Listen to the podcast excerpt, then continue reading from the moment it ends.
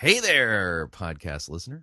Chris Roseborough here, right at the front of the podcast. Just want to remind you, Fighting for the Faith is listener-supported radio. You know that, right? Yeah, yeah, it, it is. If you don't already support us financially, we truly can use your help. So get on your computer. Go on over to fighting for the faith dot com. Click on one of the friendly yellow buttons and support us. And, of course, if you would like to do it the traditional way, make your gift payable to Fighting for the Faith, and then send that to Post Office Box five oh eight, Fishers, Indiana, zip code four six zero three eight. And let me thank you for your financial support, because we truly can't do what we're doing here without it. All right, on to the program. I enjoyed making it. I hope you enjoy listening to it. Here we go.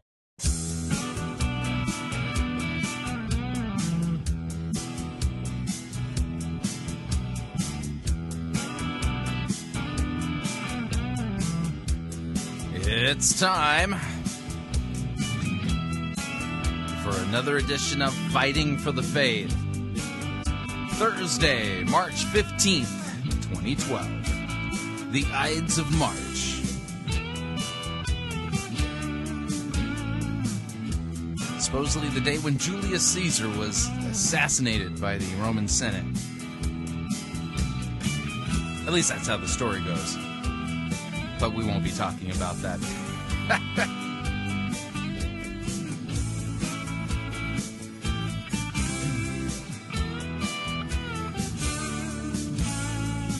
Thank you for tuning in. You're listening to Fighting for the Faith. My name is Chris Roseborough, and I am your servant in Jesus Christ, and this is the program that dishes up a daily dose of biblical discernment, the goal of which, help you to think biblically, help you to think critically, and help you compare what people are saying in the name of God to the Word of God. There is no shortage, well, of really crazy, bad, terrible things being said about God, all in the name of, well, being relevant, of blurring what God's Word says, of being more inclusive, creating unity, and things like that. Because after all, sound doctrine divides, and it does. It divides light from darkness, truth from error, revelation from speculation. We are not to engage in speculation. As Christians, we have a revealed religion. God has revealed himself, and our minds are to be transformed and renewed by what God has said. If you Uh, read a biblical passage that contradicts what you believe, um, well, uh, you're wrong, not God's word. That's how that works. Yeah, see, in the pecking order of the cosmos, if you would, God's at the top. I think the Calvinists refer to that as the sovereignty of God. He is the top dog, the, the, the head honcho, the man in charge, the Alpha and the Omega, the beginning and the end, the King of Kings, the Lord of Lords, that kind of thing. And uh, when he says something is a particular way, or he does a particular thing, or something is to be believed as if it happened this way, well, um, who are you to question God? Um, and but see, apparently in uh, in evangelical circles nowadays, you know, one opinion is as good as another, as long as you're having an experience of the divine and you're experiencing life change. Yeah, no, that's not how that works. So. So what we do here, we do the work of a Berean. We open up the biblical text and, well, do some fact-checking, see if things actually line up. And where they do, we say amen and amen, and where they don't, we go, ugh, yeah. So today's going to be one of those, ugh, kind of, pro- that's all I can say. It's going to be one of those. In fact, I really think before we get going, we need to do this today. Warning, Fighting for the Faith can be dangerous to your health. Listening with caution is strongly urged while doing any of the following activities: operating heavy, deadly equipment, playing Farmville, or any time-wasting, brain-numbing activity. For sudden awakening at the sound of a particularly stupid eisegetical statement could cause neck strain. Drinking liquids, drinking hot liquids, having liquids too nearby, not having any liquids nearby. The following medical conditions have been known to occur while listening to Fighting for the Faith: cranial keyboard embedment syndrome, sinew nasal liquid spewment disorder, steering wheel pounding clenched fist strain, continual gaping dry mouth atosis, and frustrative disbelief brain explosion. Please take proper precautions. Drinking straws, padding, and duct tape are recommended. Oh, yeah. We're just going to dive right into it today. We're going to start off with William Tapley's newest hit single, entitled Hail Mary, Hail Mary, as performed by William Tapley on his Casio. But let's do this first.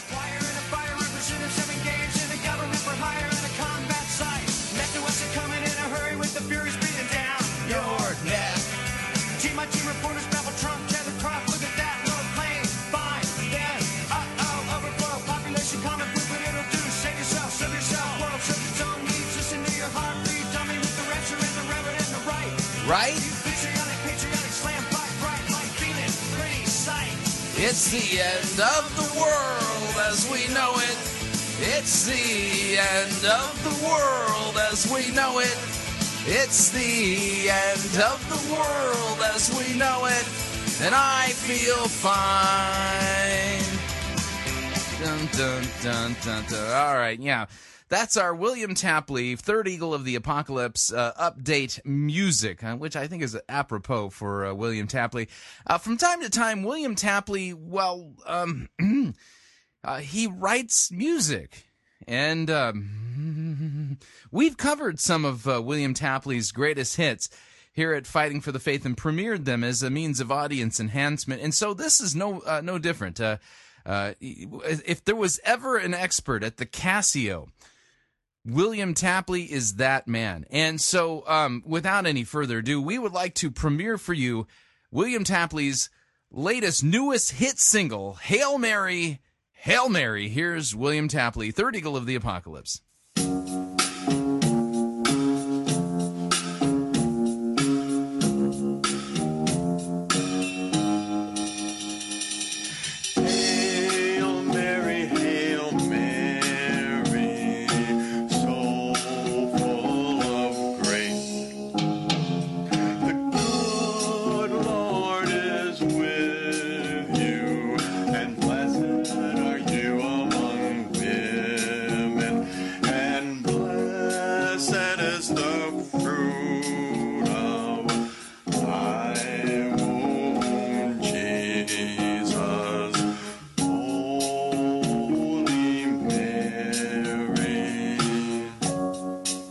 Can't wait to hear the chorus on this one.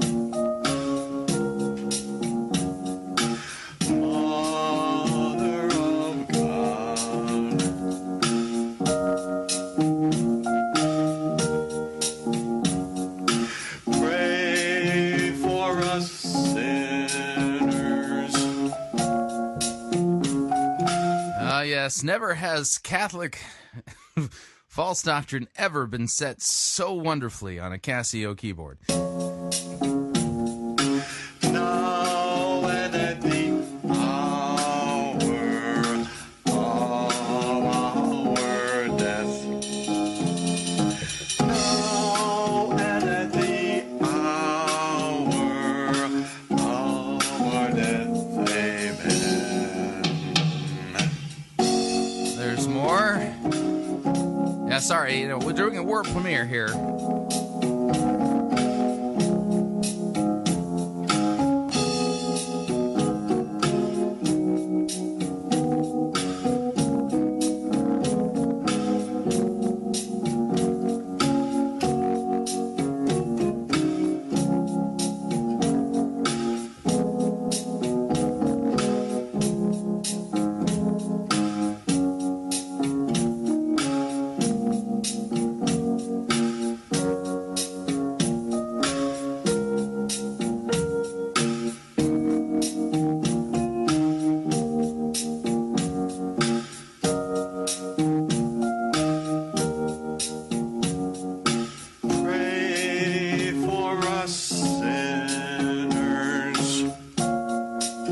That's right. If you want to get on Jesus' good side, you go through his mother. That's you know, how that works. Now and at the hour of our death. Now and at the hour of our death. Amen. Keeps saying amen and then keeps going on. So full of grace. The good Lord is with you, and blessed are you among women, and blessed is the fruit of thy womb, Jesus. You know what's really weird? We're going to be reading from the Lucan account of the birth of Jesus. It's not Christmas, but uh, it's funny that that's one of the texts we're going to be looking at today. Jesus, Holy Mary.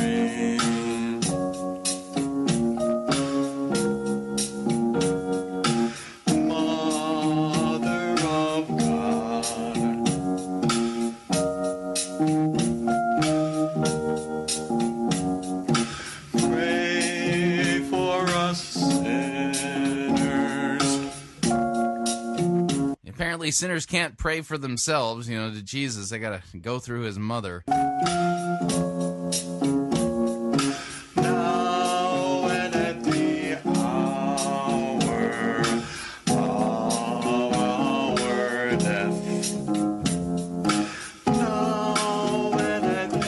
Coming in for a landing here.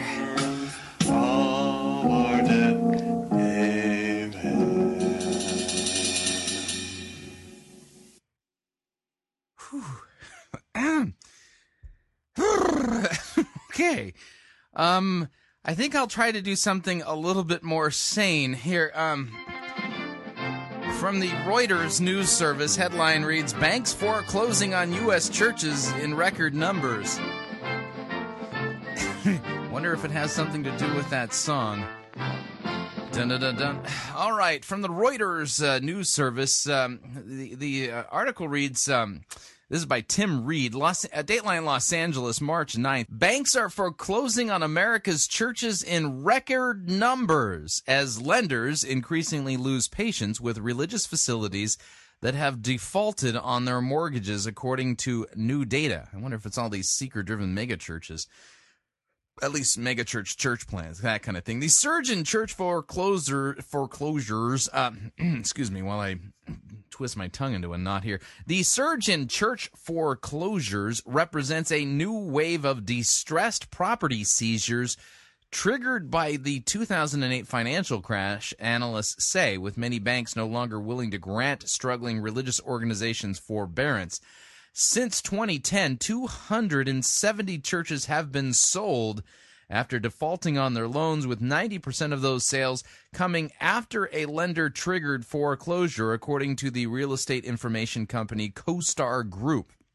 In twenty eleven, one hundred thirty-eight churches were sold by banks, an annual record with no sign that these religious foreclosures are abating, according to CoStar. That uh, compares to just twenty-four sales in two thousand eight and only a handful in the decade before. The church foreclosures have hit an have hit all denominations across America, black, white, but with small to medium-sized houses of worships are hit the worst. Most of these institutions have ended up being purchased by other churches. The highest percentage have occurred in some of the states hardest hit by the uh, the home foreclosure crisis, including California, Georgia, Florida, and Michigan. Churches are moving the the final institutions to get foreclosed upon because banks have not wanted to look like they're being heavy-handed with the churches, said Scott Rolfs, managing director of religious and education finance in the at the investment bank Ziegler. Church defaults differ from residential foreclosures. Most of the loans in, in question are not thirty-year mortgages, but rather commercial loans that typically matured just after just five years when the full balance becomes due immediately. It's common practice for banks to refinance such loans when they come due, but banks have become increasingly reluctant to do that because of pressure from regulators to clean up their balance sheet, said Rolfs. A lot of these loans were given when the properties were evaluated at at certain level in two thousand five or two thousand six, Rolfs said. Banks have had to reappraise uh, the value of these properties, whether it's a church or a commercial office building.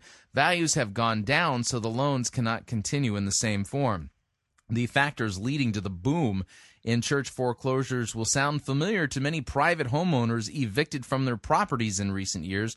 During the property boom, many churches took out additional loans to refurbish or enlarge, often with major lenders or with Evangelical Christian Credit Unions, which which was particularly aggressive in lending to religious institutions. Then, after the financial crash, many churchgoers lost their jobs, donations plunged, and and often so did the value of the church building. So congregations are in trouble. Solid Rock Christian Church near Memphis, Tennessee, took out a two point nine million dollars loan with the Evangelical Christian Credit Union at the beginning of two thousand eight to construct a new two thousand seat, three thousand four hundred square foot building to house its growing congregation.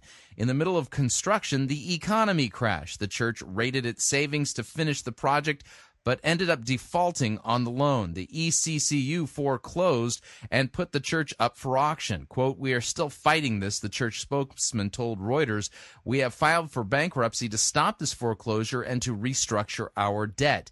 at the iconic Charles Street African American Episcopal Church in Boston, Massachusetts, churchgoers and clergy accused the bank of being unwilling to negotiate. The church is being threatened with foreclosure and a March twenty-second auction by its lenders, One United Bank, America's largest black-owned bank. The bank says the church, which was founded in eighteen eighteen and played a major role in the anti-slavery movement, has defaulted on a one point one million dollars balloon loan that became due in December of twenty eleven. The balloon loan is a long-term loan, often a mortgage that has a large or balloon payment due upon maturity. They often have very low interest payments and require little capital outlay during the life of the loan due, uh, due to the large end payment. The church is also involved in separate litigation with One United involving a two thousand six loan of three point six million dollars that finance uh, that financed the refurbishment of the two buildings into a community center. We want to refinance and we want to pay. It's doable. We have the means to do it, but we can only do it if they actually sit down and talk to us, said the Reverend Gregory G. Groover, Senior, the church's pastor. So, kind of a, a new trend, you know. It, it makes me wonder, you know, what are we to do with these uh, seeker-driven churches who claim they've got visions from God, you know, to expand, expand, expand, you know, grow, grow, grow. In fact, in our uh, sermon review in hour number two today, we're going to be listening to a vision-casting sermon. It's actually, we're only going to be listening to one of them, but the sermon we're listening to is the first in a series of five vision-casting sermons. Uh, pre-cast? Did, if it's a vision-casting sermon, do you say it was preached or do you say it was cast? Yeah, I, I need to check the seeker-driven um, lexicon here to see what the correct construction of the sentence would be. But uh, the so I'll just go with cast. So Chris Songson cast five vision-casting sermons in a row, five weeks in a row, and uh, basically uh, hitting people up for uh, to the tune of nine million dollars uh, to fund the vision that apparently he received from God. So we're going to be listening to sermon number one in that uh series today uh, during our sermon review time, so you're not going to want to miss that. Interesting stuff. But um, you know what? I'm I'm looking at my time here. I'm going to really quickly, what, what we're going to do here, I'm just looking at the two things I want to do for the remainder of this hour, and I think it's best if we go to a, uh, a break real quick, pay some bills, and when we come back, we got uh, kind of a two-pronged emergent update on uh, on the other side of the break, and we're going to be looking at a Telegraph story where an, uh, an academic in the U K is claiming that Jesus may have been a hermaphrodite. No kidding. And uh, and then we're going to be listening to audio from uh, Miros- Miroslav Volf's appearance on Doug Padgett's radio program. Doug was out of town, and emergent uh, theologian and Fuller professor, Fuller Theological Seminary professor, Doug uh, uh, Tony Jones, Doctor Tony Jones. He and uh, Miroslav Volf had a conversation about how Allah and uh, the uh, and the God of Christianity are really the same God. So while Rick Warren and the gang is doing everything they can to cover up this Kingsway concept, well, along comes Miroslav Volf talking about his new book, Allah. That's the name of his book, Allah, with uh, Tony Jones of the Emergent Church, claiming that uh, Jews, uh, Muslims, and Uh, Christians all worship the same God, so you're not going to want to miss that. Now, if you would like to email me regarding anything you've heard on this edition or any previous editions of Fighting for the Faith, you can do so. My email address, talkback at fighting for the faith dot com, or you can ask to be my friend on Facebook. It's facebook.com forward slash pirate Christian, or you can follow me on Twitter. My name there, at pirate Christian. We, we'll be right back.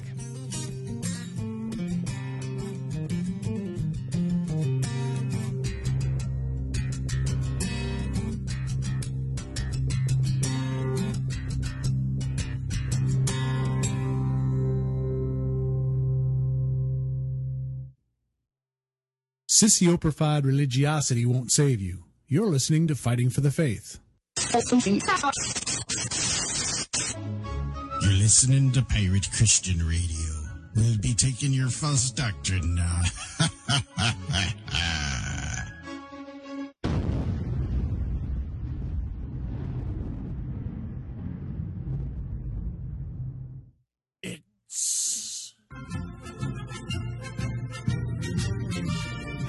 Python's Flying Circus Church.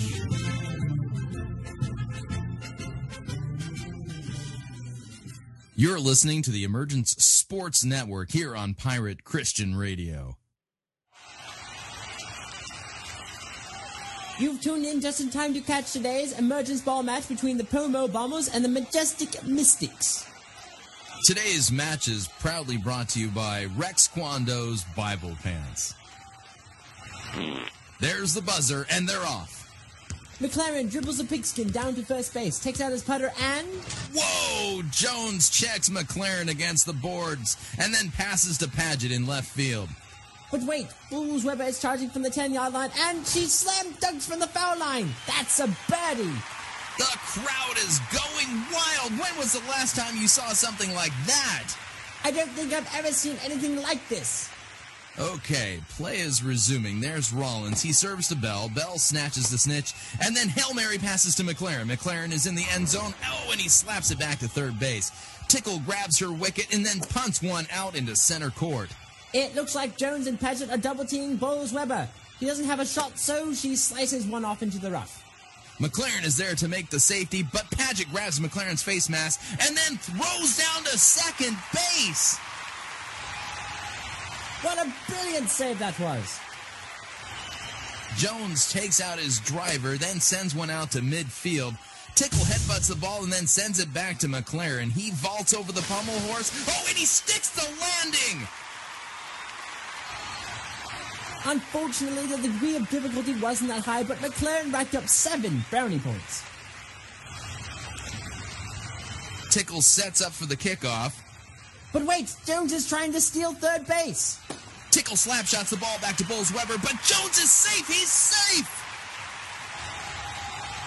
That means it's going to be third down with forty-four meters to the pin. Looks like this match is going to go into sudden death.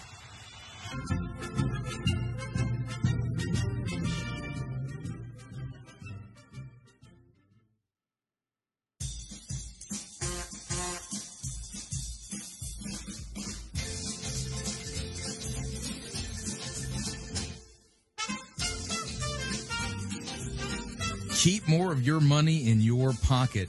Hi, Chris Roseborough here. If you're planning to travel anytime in the near future, then don't pay more for airfare, hotel rooms, or rental cars than you need to. Longtime Pirate Christian Radio featured advertiser CheapOair can save you a Tijuana taxi load of money on all of your travel needs. Plus, CheapOair has a seasonal promotional code for all of our listeners that will save you an additional ten dollars off of CheapOair's already low prices. Visit piratechristianradio.com forward slash cheap, write down the promo code, and then click on the banner, and then book your travel today. Again, that's piratechristianradio.com forward slash cheap.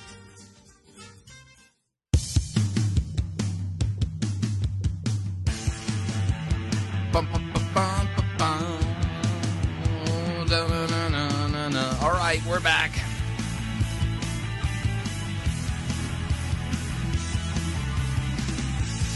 Warning, Christianity follows what's revealed in God's Word, not what theologians speculate God is like. There's a big difference between revelation and speculation. Know the difference.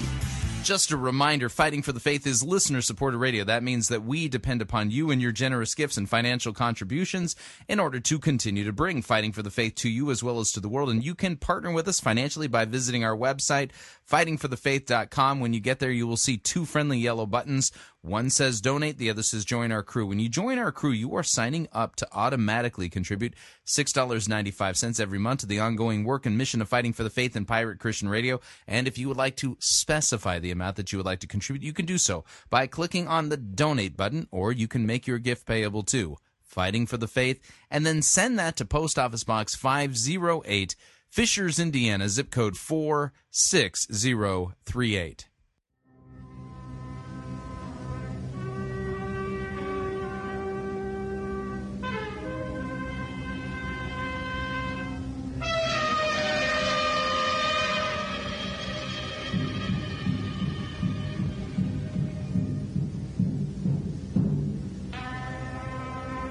These are the sounds of the emergent postmodern Philharmonic Orchestra and their rendition of Also Sprach Zarathustra by Strauss.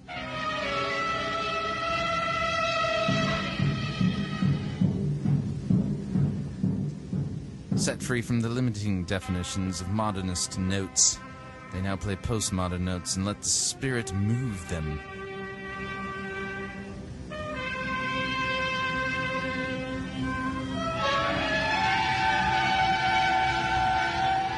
Brings tears to my eyes.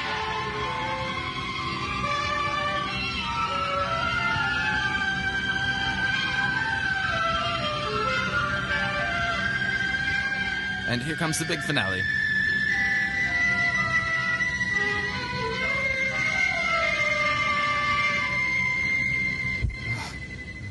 Bravo, bravo.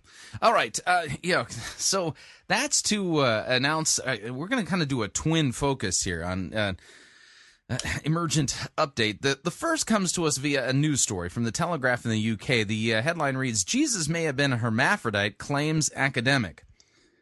Really? I, you know, wow. So somehow, you know, thousands, two thousand years after the fact, we can speculate that Jesus was a hermaphrodite. If you don't know what that is, you might want to look it up, but when you do the Google sh- search, turn the images off. That's all I'm saying.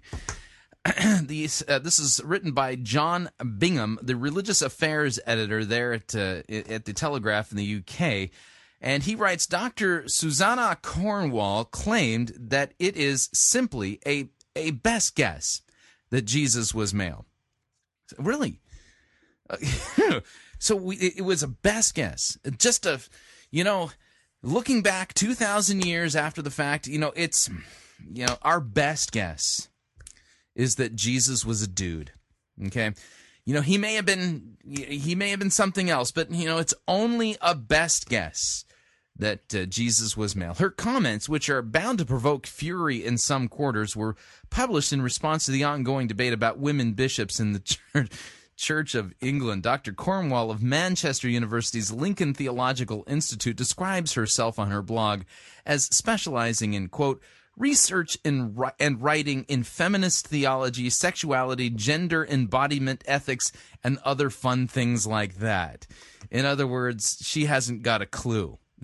She hasn't got a clue uh, what sound doctrine is, and, and, and she might know what it is, but she flat out rejects it, is, is all I got to say. So here's the deal. Okay, this uh, runs into a common problem, okay? Who are you going to believe? Are you going to believe Doctor Susanna Cornwall, who is into fun things like feminist theology, sexuality, gender, and embodiment and ethics and stuff like that? Or are you going to believe somebody who took the time to, well, interview the eyewitnesses regarding Jesus? Now, you're sitting there going, really? You can, we, we have that kind of data? As a matter of fact, we do. If you have your Bible, flip on over to the Gospel according to Luke, uh, you know, Katalukan, if you would, and go to chapter one, verse one, and I'm going to point a few things out to you. We're going to do a quick survey, and it's going to sound like we're reading from the uh, Christmas text before too long, and we will be, but I want to point out something here, and that is, is that Luke, well, Doctor Luke, but yes, he was a doctor. Isn't that funny? So we got Doctor Luke versus Doctor Cornwall. Uh, Doctor Corny, if you ask me. But uh, here's what Doctor Luke writes at the beginning of his account. He writes, "Inasmuch as many have undertaken to compile a narrative of the things that have been accomplished among us, just as those who from the beginning were eyewitnesses and ministers of the word have delivered them to us, it seemed to me, it seemed good to me also, having followed all things closely for some time past, to write an orderly account for you, most excellent Theophilus, that you may have certainty concerning the things that you have been taught." Okay, so so Luke begins his uh, his his account of the story of Jesus by making a note of the fact that uh, he's writing an orderly account based upon eyewitness testimony, flat out, plain and simple. And the uh, you know the, there's just no way to overthrow this. Luke's account is early; it's first century. The Apostle Paul liked this particular gospel and used it in his missionary journeys, according to church. Uh, church history, which would make sense, especially given the we sections of the book of Acts, where Luke, in part two of his account, uh, basically tells the story of, you know, how the church got going. And it was clear, based on how he was writing it in the we sections, that he was eyewitnesses to many of the things going on there. And so we know Luke is early. It's got to be early. It, it's got to be really early. Oh, in fact, so early that uh, he wrote this while both uh, you know, positive eyewitnesses and hostile eyewitnesses were alive and could have refuted what he said. Okay, so let's now fast forward just a little bit, same chapter, Luke chapter one, and what we're going to do is look at starting at verse twenty-six, okay? Now, who do you think, just, I'm going to ask the question, who do you think Luke got this information from? I'll give you the answer shortly, but let's uh, let's take a look at what's going on here. In the sixth month, the angel Gabriel, this is the sixth month after Elizabeth had conceived uh, John the Baptist. In the sixth month, the angel Gabriel was sent from God to a city of Galilee named Nazareth to a virgin betrothed to a man whose name was Joseph of the house of David, and the virgin's name was Mary. And he came to her and said, "Greetings, O favored one, the Lord is with you." But she was greatly troubled at the saying and trying to discern what sort of greeting this might be. And the angel said to her, "Do not be afraid, Mary, for you have found favor with God, and behold, you will conceive in your womb and bear a son, and you shall call his name Jesus. He will be great and will be called the Son of the Most High, and the Lord God will give to him the throne of his father David, and he will reign over the house of Jacob forever, and of his kingdom there will be no end." Okay, so according to Luke, who interviewed eyewitnesses, an angel from God appeared, and the Virgin Mary conceived, and who she conceived, well, would he would be a son, and he would inherit the throne of his father David, and he will reign over the house of Jacob forever, and of his kingdom there will be no end. Any indication here that Jesus, that it's just kind of a best guess that Jesus was a guy? Any indication here? Now, the question I'm asking is, who do you think um, Luke got this information from? I'll give you the answer in a minute.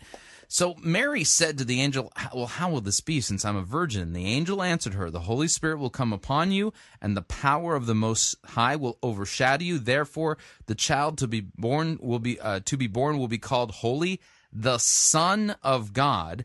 And behold, your relative Elizabeth, in her old age, has also conceived a son, and this is the sixth month with her who was called barren. For nothing will be impossible with God." And Mary said, "Behold, I am the servant of the Lord. Let it be to me according to your word." And the angel departed from her. Okay?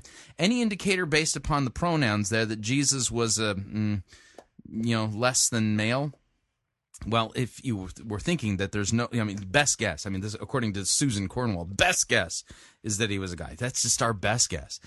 Well, again, I asked the question, who do you think um, Luke got this information from? I'll answer in a minute, but now, Luke chapter two, verse one, this should sound familiar to you. "In those days, a decree went out from Caesar Augustus that all the world should be registered. This was the first registration when Quirinius was the governor of Syria, and all went to be registered, each to his own town. And Joseph also went up from Galilee, from the town of Nazareth, to Judea, to the city of David, which is called Bethlehem, because he was of the house and lineage of David, to be registered with Mary, his betrothed, who was with child.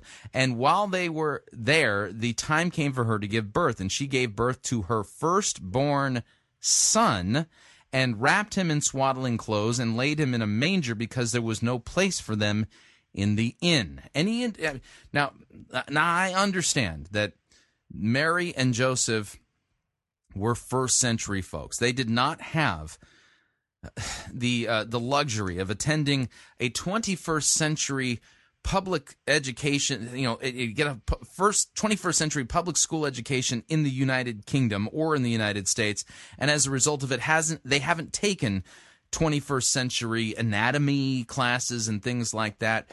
And so, I mean, is it possible here that what really happened here is is that they were well, they were just being old school and kind of country bumpkins, if you would, you know, chronological rubes, if you would, and mistakenly thought that they had given birth to a, you know, that Mary had given birth to a son. I'm pretty sure that back then they figured out how to tell whether a child was male or female. I'm fairly certain of this. You know, now, again, I may be speaking out of school here, but we continue. Now, let's continue with the story so we can kind of get the uh, the gist of it. Uh, it's great, fantastic story. Again, Luke uh, compiled this by speaking with eyewitnesses. So who do you think he spoke to to get this information? Luke chapter two, verse eight says, "In the same region there were shepherds out in the field keeping watch over their flock by night, and an angel of the Lord appeared to them, and the glory of the Lord shone around them, and they were filled with great fear. And the angel said to them, 'Fear not, for behold, I am... Br- I bring you good news of great joy that will be for all people. For unto you is born this day in the city of David a Savior, who is Christ the Lord. And this will be a sign for you. You will find a baby wrapped in swaddling clothes and lying in a manger.' And suddenly there was with the angel a multitude of the heavenly host praising God and saying, 'Glory to God in the highest, and on earth peace among those with whom he is pleased.' When the angel went away from them into heaven, the shepherds said to one another, 'Let us go over to Bethlehem and see this thing that has happened, which the Lord has made known to us.' And they and they went with haste and found Mary and Joseph and the baby lying in a manger. And when they saw it, they made known the saying that had been told to them concerning this child. And all who heard it wondered at what the shepherds told them." Here's the answer to the question. How did Luke figure this out? How did he get this information? Answers found here in verse nineteen. "But Mary treasured up all these things, pondering them in her heart." Luke got this information directly from Mary herself, because she was still alive. In fact, church history tells us that the Apostle John made good his promise to Jesus. Jesus told John at, while he was being crucified, and he told Mary. Mary was there. John and Mary were at the foot of the cross, and Jesus looks at Mary and says to her, "Mother, behold your son. Son, behold your mother," right? And John cared for Mary as if she were his own mother. And, and when he was the bishop of Ephesus, after Paul had planted the churches in Ephesus, Mary traveled with her, church uh, history tells us. So Luke got this information from Mary herself. So Mary treasured up all these th- things, pondering them in her heart, and the shepherds returned, glorifying and praising God for all they had heard and seen as it had been told to them. Now watch this. "At the end of eight days, when he," Jesus, "was circumcised, he was called Jesus, the name given by the angel before he was conceived in the womb." Okay, now, I understand that Mary was a first century, you know, rube from, you know, Nazareth, and she didn't have the luxury of twenty-first century science classes and stuff like that. But if Jesus uh, wasn't a male, Um, the obvious question is, is then what did they have circumcised? Because he was circumcised according to the law of Moses. The law of Moses didn't allow for females to be circumcised. In fact, female circumcision is a horrible, deplorable practice, and it's not taught in Scripture, okay? So they had Jesus circumcised. No fig leaves there. No mystery whatsoever. According to the eyewitness, um, Jesus was, well, a man. And uh, now, two thousand years later, Susanna Cornwall, an academic, claims that it's just simply a best guess that Jesus was a male. Mm-hmm. Well, let's continue with what she writes here. Doctor Cornwall, in her paper, Intersex and Ontology, a response to the church, women, bishops, and provisions, she argues that it is not possible to know with any certainty that Jesus did not suffer from an intersex condition with both male and female organs. Hmm, no mention of those by the uh, by the eyewitnesses at all. In fact, we do know about the male organ and how it was circumcised eight days after he was born, according to the law of Moses. Strange, isn't it? Now, in an extraordinary paper, she says it's not possible to assert with any degree of certainty that Jesus was male, as we now define maleness. There's no way of knowing for sure that Jesus did not have one of the intersex conditions, which would give him a body which appeared externally to be unremarkably male, but which might nonetheless have had some hidden female physical features. Yeah, so here's the deal. Let me let me ex- explain how this works, okay? Um, Doctor Cornwall, um, you have to actually provide us with evidence. You, yeah, that's what you have to do. See, just simply saying, oh, well, there's no way to know, um, flies in the face of what we do know, because, you know, Mary knew and made a point of making a note of the fact that, well, they had him uh, and uh, circumcised on the eighth day after he was born. So I think we can know with, like, um, one hundred percent certainty that Jesus was dude and that, well, he didn't have any hidden female qualities to him. Um, and you come along two thousand years later as if you've discovered something, and all, the only thing you've really discovered is, well, your own innards. This is all just speculation on your part. It doesn't even rise to the it, it, you know, evidence that could be presented in a court case, you know, to you know at all. I mean, these are just the inner rumblings of your own dark and wretched, sinful heart. This is idolatry of the highest and worst degree, and it's blasphemous, because good Doctor Luke, a doctor, by the way, um, in interviewing the eyewitnesses, uh, it recorded for us the story regarding Jesus' maleness and what happened to it eight days after he was born.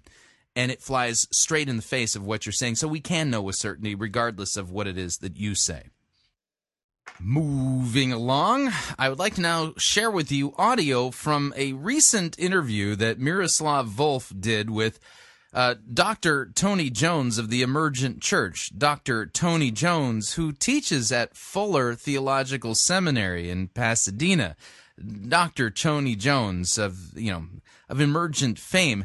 And w- listen, while we've been covering, uh, well, the Kingsway cover-up, while all that's been going on, well, uh, there's Rick Warren doing everything he can to say, no, no, no, no, no, Muslims and and and Christians don't worship the same God. That's not what we're up to here at Saddleback.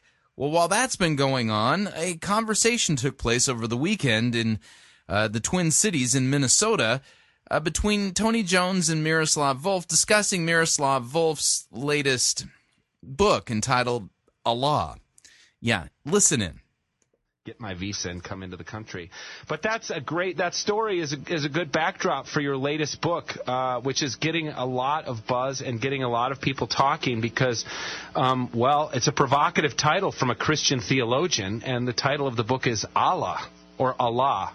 How would, how should we say that? I think we should say Allah. Allah. The title yeah. of a book by a Christian theologian is the Muslim title for God. Now, that's a, that, that's a risky endeavor for a, a, a Christian theologian to write about. Are you trying to get out of your contract at the seminary there, uh, Doctor Volf? No, no, the Divinity School will, will, will let me go, get away with uh, with all sorts of things. But, you know, I'm, uh, you know, I, I think um, I, I have garnered some unpopularity with the book. But uh, also, on the other hand, a lot of people have responded really positively uh, to it. I mean, relationship between Islam and Christianity is one of the uh, great issues of the twenty-first century.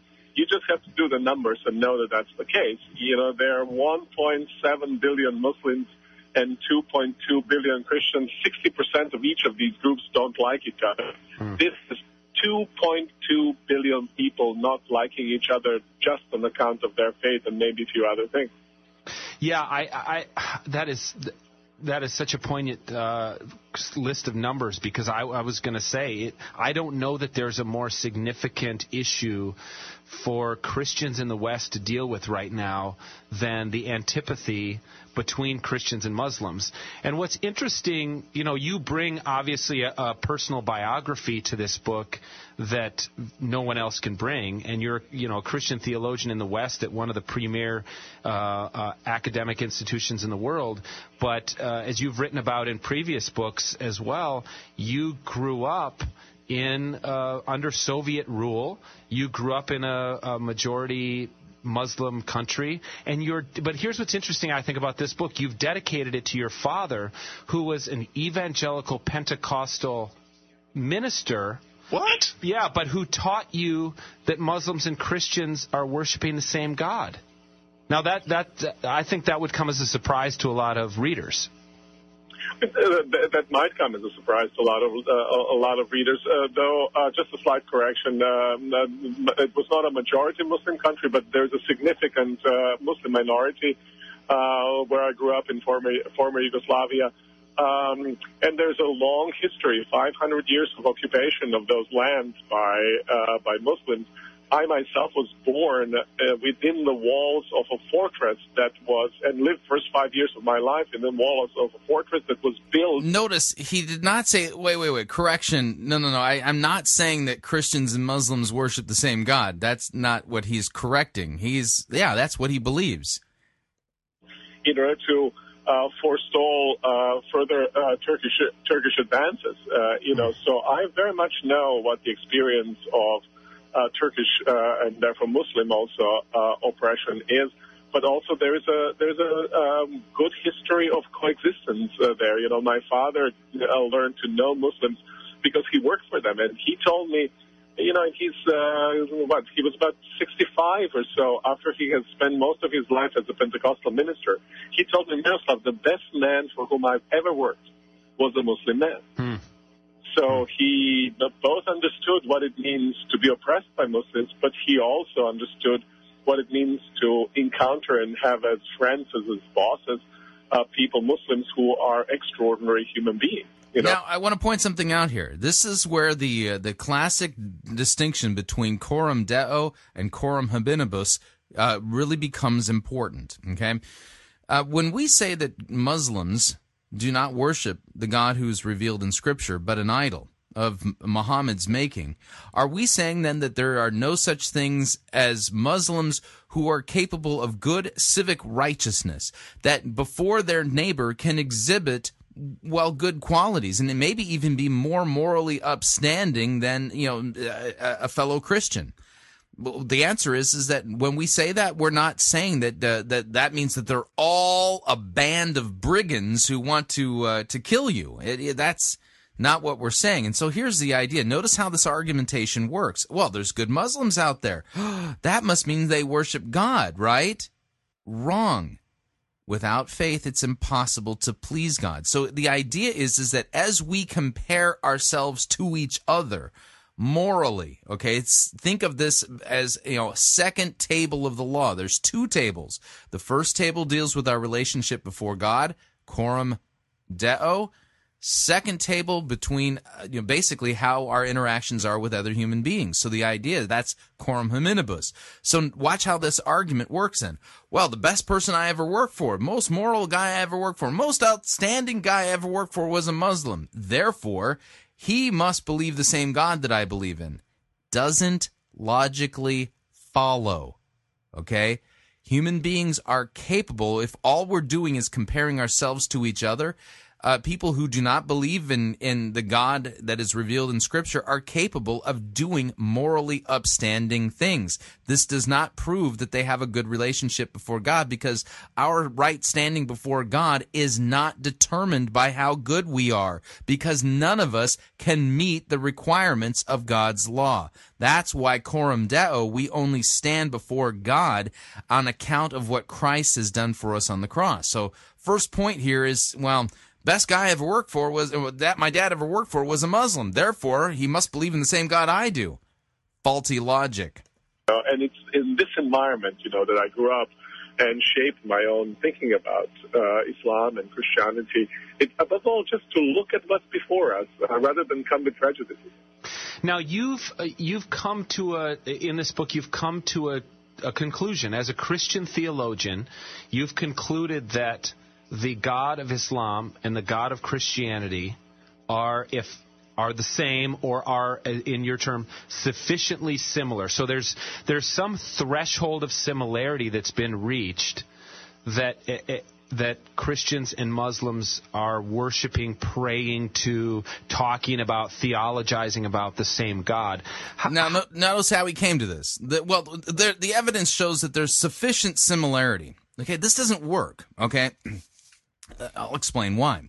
Okay, let's just say there's somebody out there who, for whatever reason, um, maybe they're cuckoo for Cocoa Puffs, seems to think that I'm actually Abraham Lincoln. Now, listen, I, I, I get it. Okay, Abraham was Abraham Lincoln was tall and skinny. I'm the opposite. But, you know, hey, the person, you know, this person thinks that yeah, there's good reason to believe that Roseborough and Abraham Lincoln are actually the same guy. Okay, and here's their reasoning. Check this out. They're both white. Well, that's true.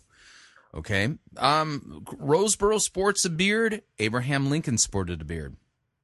Yeah, this is true, too. Um, now, mine's a goatee. He had a different, uh, but, you know, he had different varying styles of his uh, of his facial hair. This is true.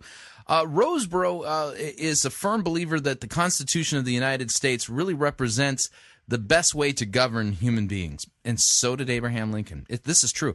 Uh, when Roseborough cuts his finger, he bleeds red blood. So did Abraham Lincoln. Now, I mean, they had they basically grew up in the same country, right? In the United States of America, okay? Uh, so, you know, th- there's sufficient similarity between the two that we can con- come to the conclusion that Chris Roseborough is, in fact, the sixteenth president of the United States. You're going, this is insanity. Right, of course it is.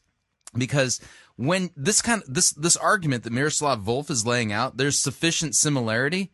All he's doing is pointing out the similarities, but the thing is, is that when you look at the differences, the differences tell the story, okay? And, you know, the, the God who is supposedly the God of uh, Islam, he is not triune. The, the God of Scriptures, the God of the Christian Bible, uh, of Old and New Testament, is the triune God, Father, Son, and Holy Spirit, okay? Allah doesn't have a son. Jesus Christ is the only begotten Son of God. Uh, uh, Jesus Christ, according to Islam, didn't die on the cross for our sins. Um, well, the, the eyewitness testimony of the life of Jesus Christ tells us that he died on, on the cross for our sins. He was crucified, and he was raised again on the third day bodily from the grave. So this argument at this point, look, we start with, well, look at the best person my dad ever worked for was a Muslim. And now what we're doing is we're coming to the conclusion that there's sufficient similarity that lends the idea that, that Allah and Yahweh are, are, are in fact the same gods. And all this is, is obfuscation. And it's done under the guise of high Ivy League religious school, uh, well, academic arguments here. I mean, Miroslav Volf has a P H D in theology, and so does Doctor Tony Jones, P H D in theology. In fact, Miroslav Volf is one of his mentors. But this is just the emperor has no clothes kind of silly su- stuff going on here. How did you come to that conclusion? Because that, I think, would you say is that that's the really the pivot point of your argument of how Christians and Muslims can start to get along better?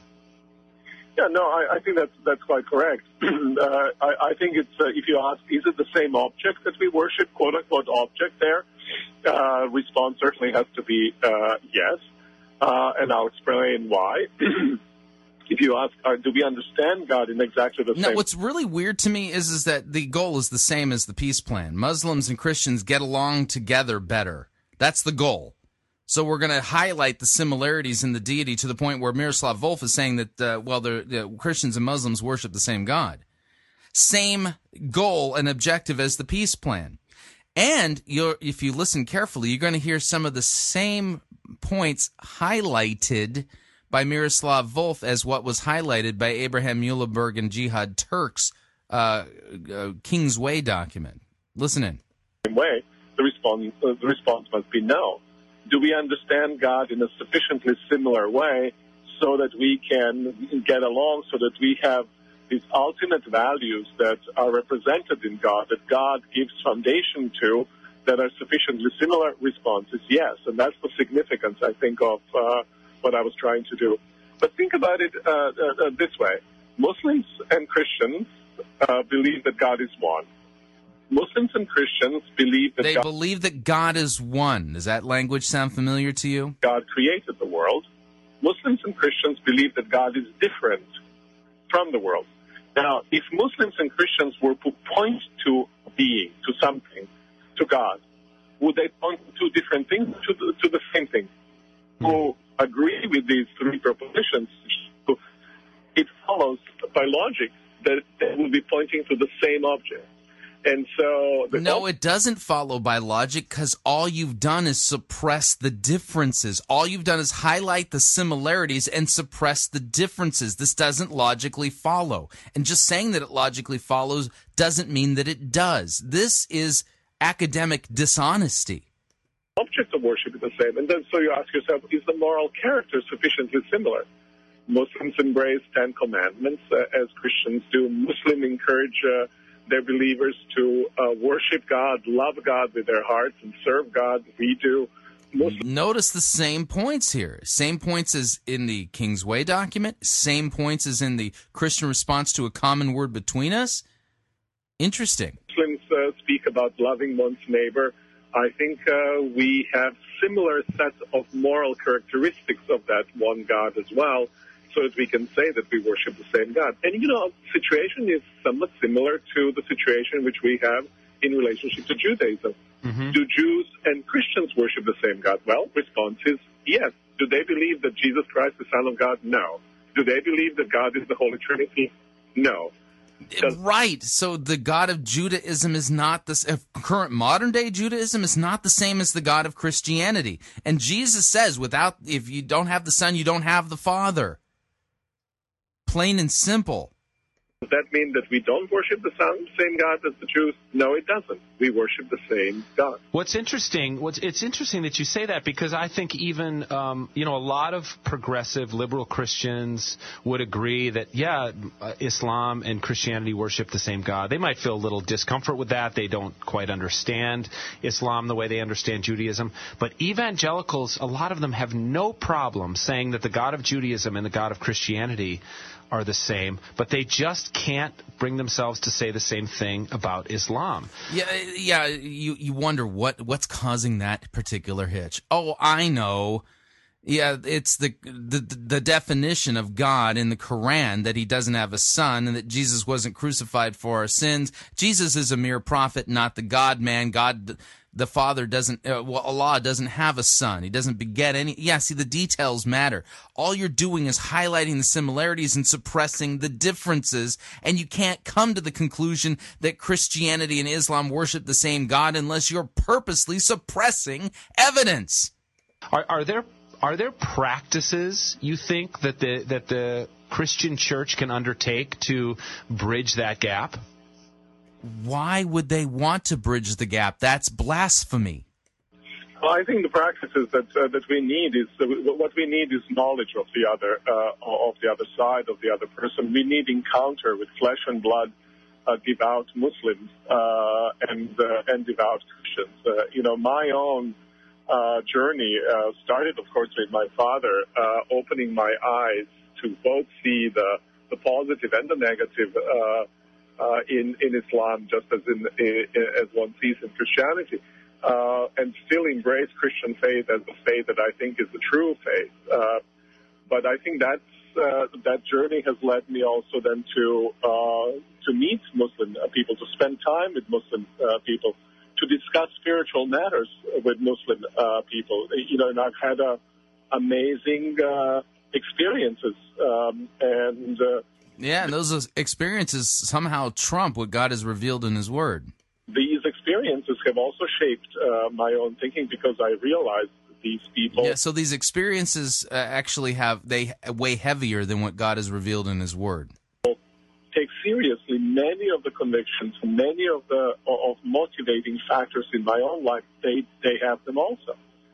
That doesn't mean we'd agree, but it means that there there are affinities that ought to be honored. You know, when I was uh, in um, Abu Dhabi, after spending a day with uh, with one of the Muslim clerics, um, and we talked about our differences as well, uh, and he knows of all the differences. You know, he reached out in his pocket and gave me his prayer beads and said, "Miroslav, I have discovered in you my spiritual brother. Please have these prayer beads." You know, and I felt honored. And what I did with those prayer beads, I used them to pray. I prayed my Christian prayers, but every single time I prayed, I thought of him and prayed for him as well. Wow! You know, this, this is kind of a spiritual encounter that can that can open one's eyes. Notice the spiritual encounter now is the is where we go to find truth regarding the eternal God. And the spiritual encounter is contrary to what God's Word says, so we can God's word and go with the spiritual experience in the encounter. This is very postmodern. Uh, and uh, we can be who we are, yeah. and yet we can honor another person, open ourselves up uh, to them, and uh, foster a good relationship with them. It's that's such it's challenging at, at, at intellectual and spiritual levels. We're on with Miroslav Volf. His new book is Allah, A Christian Response, and we'll be back with him again after the break. You're listening to A M nine fifty. The... Okay, we're done. Boy, do we live in dangerous times. So, I mean, while Rick Warren is trying to get as far away from having to admit that this is what was going on at Saddleback as humanly possible to the point of, well, having evidence disappear from the internet, while Tony Jones, uh, Doctor Tony Jones of the Emergent Church, who, you know, basically, you know, in his early career was working very closely with seeker-driven churches like Willow Creek and Saddleback and Leadership Network folks. He was part of Leadership Network. Uh, that uh, you know, now he's a professor at Fuller Theological Seminary, and he's there. They are. They're affirming that uh, Allah and the the God that Christians pray to and worship is the same God. Wow, yeah. yeah. Does anyone have a bunker they want to sell me somewhere? That's all I can say. I, I'm trying to figure out how to get out of the way of what is coming down the track, because nothing good is going to be coming of this. This is a mess, an absolute theological th- mess. This is not the truth. These are satanic lies. All right, we are up on our second break. If you would like to uh, email me regarding anything you've heard on this edition or any previous editions of Fighting for the Faith, you can do so. My email address, talkback at fighting for the faith dot com, or you can ask to be my friend on Facebook. It's facebook.com forward slash Pirate Christian, or you can follow me on Twitter. My name there, at Pirate Christian. We'll be right back. Vision Casting Sermon Review coming up from South Hills Church in Corona, California. Don't want to miss it.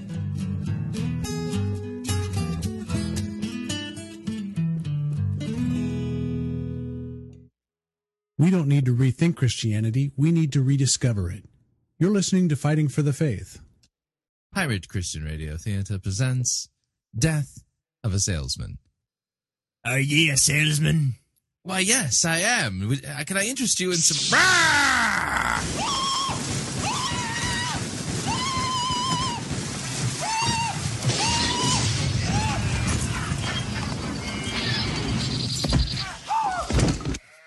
You're listening to Byron Christian Radio.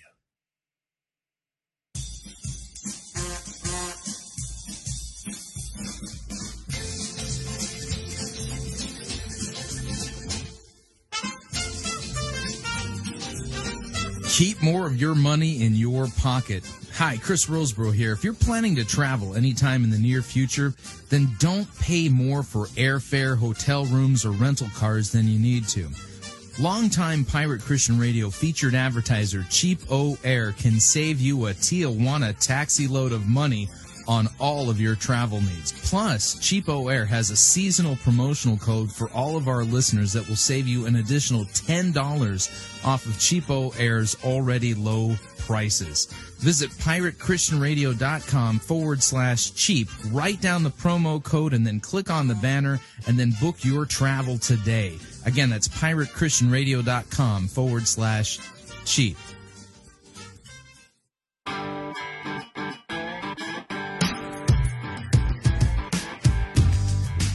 Okay, we're back. Hour number two of Fighting for the Faith, sermon review time. I know you all have been dying to hear Chris Songson do some vision casting. Well, wait till you hear what he does with the Bible in this sermon.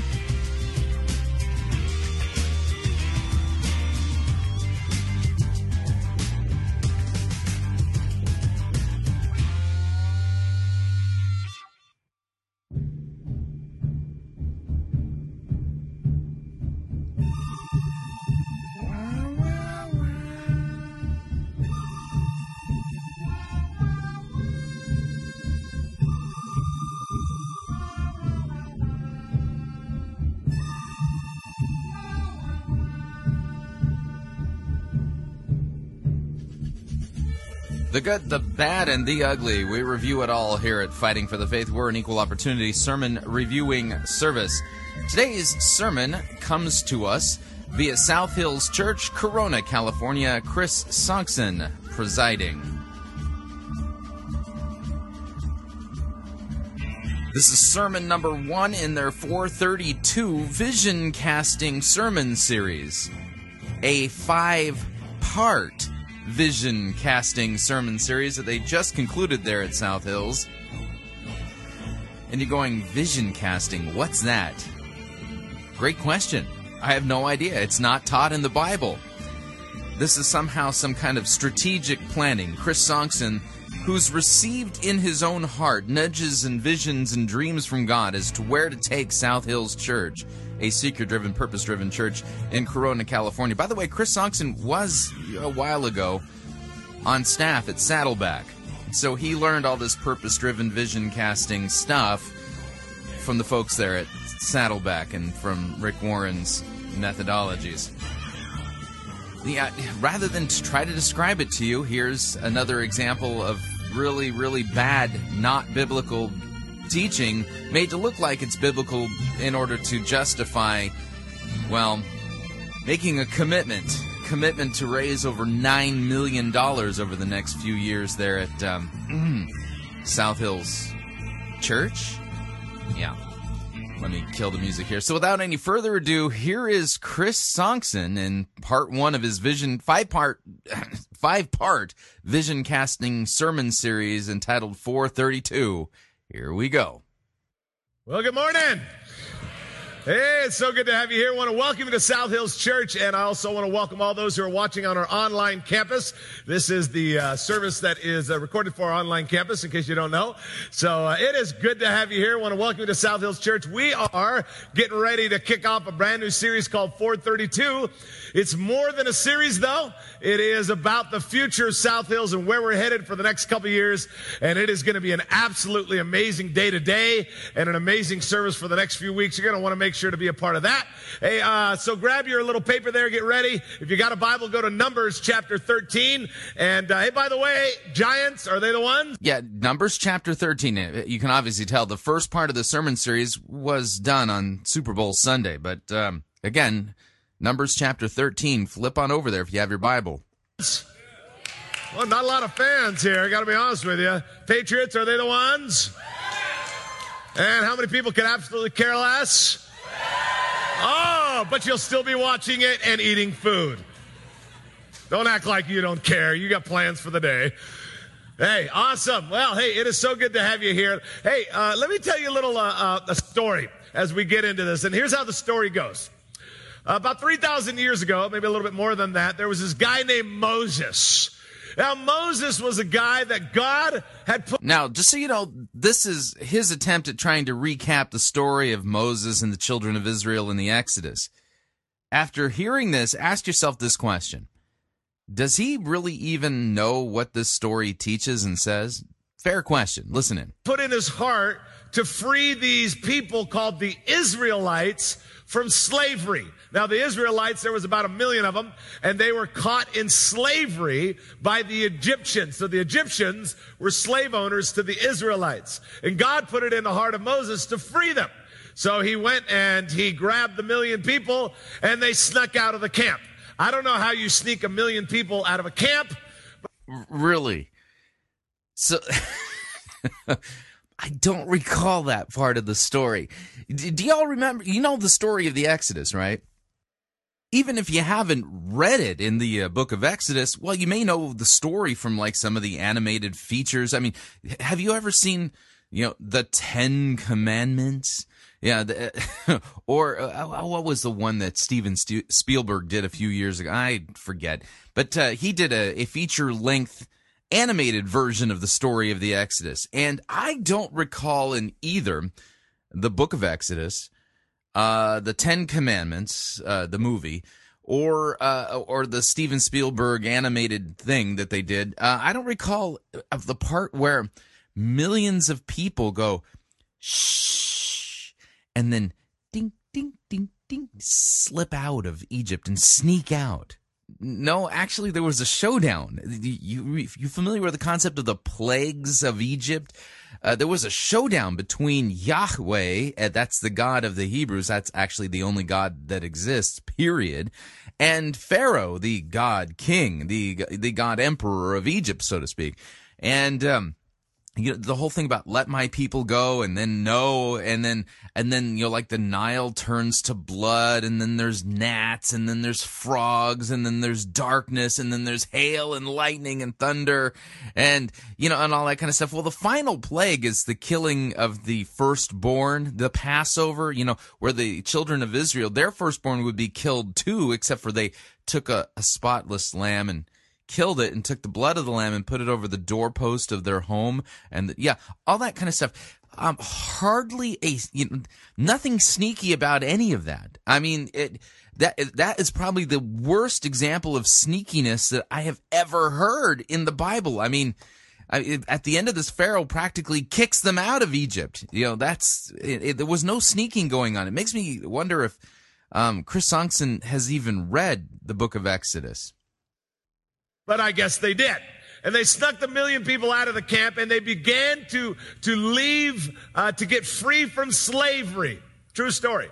And what happened was, is as they were going through... Uh, yeah, true story, except for the part about them sneaking out. Uh, this slavery, or getting out of slavery, there was a lot of adventures that they had to go to, because God had promised these people that they wouldn't have to live in slavery anymore, but that they would actually go to this place called the Promised Land. Say it with- mm-hmm, the Promised Land. So they, they they had to sneak out of Egypt, have these adventures, and then go to the Promised Land. This doesn't really sound like anything I've read in the Bible. I mean, kind of, maybe the Hollywood version of it. Maybe that's the problem, is it? Corona, California is so close to Hollywood that maybe he's come up with his own Hollywood re-scripting of the story. Wait a minute, what's it called? The what? Okay, now the Promised Land was really big for these people because they were in slavery. It had flowing with milk and honey, and there was food and grapes. The, the Bible records that grapes were so big it took two people to carry them. And it was an amazing place. Now, in the adventure of being freed from slavery, as they went along over the months, climbing, trying to find this place called the Promised Land, there were a lot of miracles. Miracle number one. They were coming along, and they came up against the Red Sea. The Egyptians were a few miles back, and they thought, well, we uh, we can't cross this Red Sea, and yet the army's behind us. What? Are- yeah, apparently, the armies of Egypt thought, where where did all the where did all the Israelites go? Where are all those Hebrews? Where's our slaves? I know, those wascally slaves. They snuck out in the middle of the night. Let's go get them. What are we going to do? God opens up the Red Sea. They walk through it, dries up the land, they walk through it, and then it, water comes back down and crushes the uh, the Egyptian, the evil people that were kind of slave owners, and kind of crushed them. And they yeah, got, the evil slave owners. They were like the South. Got to the other side. Miracle number one. Miracle number two showed up when they ran out of food. And so God started raining down from heaven manna. They would wake up in the morning, and there would be food on the ground. How many would like for you to wake up every morning, and your refrigerator's just full because God took care of it? And that, uh, yeah, now we're all believers. Okay, uh, I got a little kid raising his hand. Uh, I want some gummies. Um, now, the other thing is, is that started raining down manna. And they even complained about that because you know how human beings are. We like to complain about things. They were like, how much things can you do with manna? You know, manna bread, manna burgers, manna cotti. They were running out of stuff to do with this manna stuff, but God provided it. Then they came to this water. They needed some water, and they came to this place called Mara, which means bitter. And they went to it, and they said, well, the water is bitter, God. And God purified the water. Then now they can drink the water. Then all of a sudden they were walking along, and they didn't know which way to go, so a cloud started leading them. And then at night the cloud would disappear. They didn't know where to go. They were just wandering aimlessly, I mean, on their adventure between slavery and the Promised Land, you know. And, you know, they... Uh, Which way do we go? The road goes like in three different directions. What shall we do? And all of a sudden this cloud shows up and says, follow me. Fear and a fire would show up and it'd start leading them. Another miracle. They finally get to this place called the Promised Land. It's on the other side of the mountain. The main leader goes over and tells these twelve guys, hey, you you guys. You left the whole part about them grumbling against God, about them having everybody who was, you know, basically of adult age at that time dying in the wilderness because of unbelief. You know, hey, and so what happens is, is that, you know, they snuck out of Egypt, and then the, the evil slave owners, the kind of people that kind of like own sort of kind of slaves. This is Chris Songson's way of it. They, they, and they came up against the Red Sea, and the slave owners go, hey, where'd our slave go? Slaves go? They must have snuck out. Let's go chase them. And then all of a sudden the water parted, and the chil- and the, and the children of Israel crossed on dry land. And then all of a sudden bad things happened to the slave owners, and they got crushed in the water. And And then they were wandering through the wilderness, and they ran out of food, so God gave them food. And then they got lost, and so this this pillar of smoke showed up and, and showed them which way to go. And then the promised land was just on the other side of the mountain. Uh-huh. Pretend like you're spies. Go over there and scout out the land. Make sure it's good for us. They came back and they said, oh, man, that land is awesome. It is flowing with milk and honey, and there's big old grapes and food, and, man, this is awesome. But there are these big warriors there, and we're afraid of these warriors. Now, you would think, if you were one of the spies, this is what I would think. I would think... Or- yeah, the spies that went out to spy the land, one from each tribe, there were twelve in all. Ten of them had no faith. Two of them believed the promises of God. Think of the names Joshua and Caleb. Those, those names come to mind. Or maybe, hopefully, you would do the same thing. If God did all these miracles, you would think after God did all these miracles that when we looked and we saw all the giants, we would just think, no big deal. God did all these miracles. He could sure do this one here, but they didn't do that. In Numbers chapter thirteen, picking up at verse thirty, let's take a look at what they said. Now, Caleb, he was one of the spies, tried to quiet the people as they stood before Moses. Let's go at once to take the land.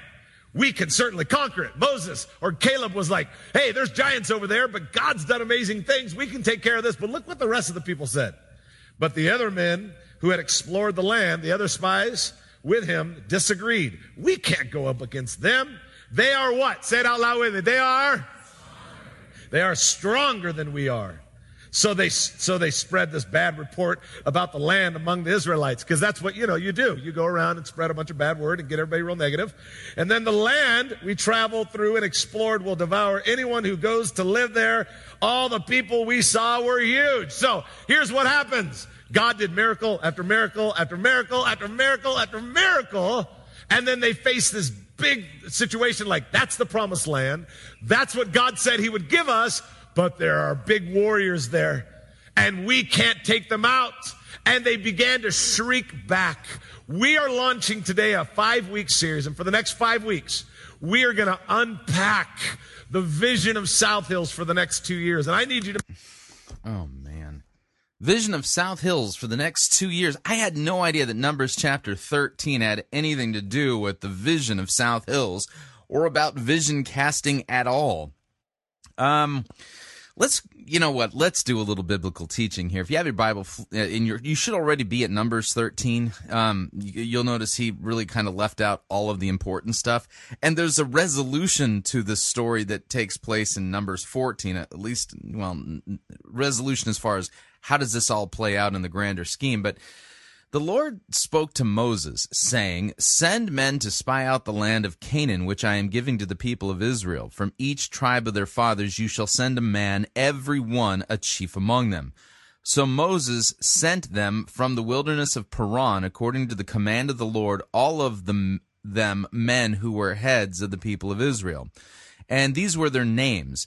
From the tribe of Reuben, Uh, uh, Reuben, sorry, Shemua, the, the son of Zakur, from the tribe of Simeon, Shaphat, the son of Hori, from the tribe of Judah, Caleb, the son of Jephunneh, from the tribe of Issachar, Igal, the son of Joseph, from the tribe of Ephraim, Hoshea, the son of Nun, from the tribe of uh, Benjamin, Palti, the son of Raphu, from the tribe of Zebulun, Gadiel, the son of Sodi, from the tribe of Joseph, that is, from the tribe of Manasseh, Gadi, the son of Susi, from the tribe of Dan, Amiel, the son of uh, Gemal, uh, Gemali, from the tribe of Asher, Sethur, the son of Michal, and from the tribe of Naphtali, Nahbi, the, the son of Zophsi, from the tribe of Gad, Guel, the son of Maki. Uh, these were the names of the men whom Moses sent to spy out the land, and Moses also called Hoshea the son of Nun, that's Joshua. Moses, Moses sent them to spy out the land of Canaan and said to them, go up into the Negeb and go up into the hill country and see what the land is and whether the people who dwell in it are strong or weak, whether they are few or many, and whether the land that they dwell in is good or bad, and whether the cities they dwell in are camps or strongholds, and whether the land is rich or poor, and whether there are trees in it or not. Be of good courage. Bring some of the fruit of the land. Now the time was the season of the first ripe grapes. So they went up and spied out the land from the wilderness of Zin to Rahab, near Lebo Hamath. They went up to the Negeb and came to Hebron, Ahim, Ahiman, Sheshai, and Talmai. The descendants of Anak were there. Hebron was built seven years before Zoan in Egypt, and they came to the valley of Eshcol and cut down from there a branch with a single cluster of grapes, and they carried it on a pole between two of them. They also b- uh, brought some pomegranates and figs. That place was called the Valley of Eshcol because of the cluster that the people of Israel cut down from there. At the end of the forty days, they returned from spying out the land, and they came to Moses and Aaron and to all the congregation of the people of Israel in the wilderness of Paran at Kadesh. They brought back word to them and to all the congregation and showed them the fruit of the land, and they told him, "We came to the land to which you sent us. It flows with milk and honey, and this is its fruit. However, the people who dwell in the land are strong. The cities are fortified and very large. And besides, we saw the descendants of Anak there, and the Amalekites dwell in the land in the, of the Negeb, and the Hittites and the Jebusites and the Amorites dwell in the hill country, and the Canaanites dwell by the sea along the Jordan." But Caleb quieted the people before Moses and said, "Let us go up at once and occupy it, for we are well able to overcome it." Then the men who had gone up with him said, "We are not able to go up against the people, for they are stronger than we are." So they brought to the people of Israel a bad report of the land that they had spied out, saying, "The land through which we have gone to spy it out is a land that devours its inhabitants, and all of the people we saw in it are of great height. And there we saw the Nephilim, the sons of Anak, who come from the Nephilim, and we seemed, and we seemed to ourselves like grasshoppers, and so we seemed to them." Chapter fourteen, the story continues. Then all the congregation raised a loud cry, and the people wept that night. All the people of Israel grumbled against Moses and Aaron, and the whole congregation said to them, "Would that we had died in the land of Egypt, or would that we had died in this wilderness. Why is the Lord bringing us into this land to fall by the sword? Our wives and our little ones will become prey. Would it not be better for us to go back to Egypt?" And they said to one another, "Let us choose a leader and go back to Egypt." Then Moses and Aaron fell on their faces before all the assembly of the congregation of the people of Israel, and Joshua the son of Nun and Caleb the son of Jephunneh, who were among those who had spied out the land, tore their clothes, and said to all the congregation of the people of Israel, "The land which we passed through to spy it out is an exceedingly good land. If the Lord delights in us, he will bring us into this land and give it to us, a land that flows with milk and honey. Honey, only do not rebel against the Lord, and do not fear the people of the land, for they are bread for us. Their protection is removed from them, and the Lord is with us. Do not fear them." Then all the congregation said to stone them with stones. But the glory of the Lord appeared at the tent of meeting to all the people of Israel.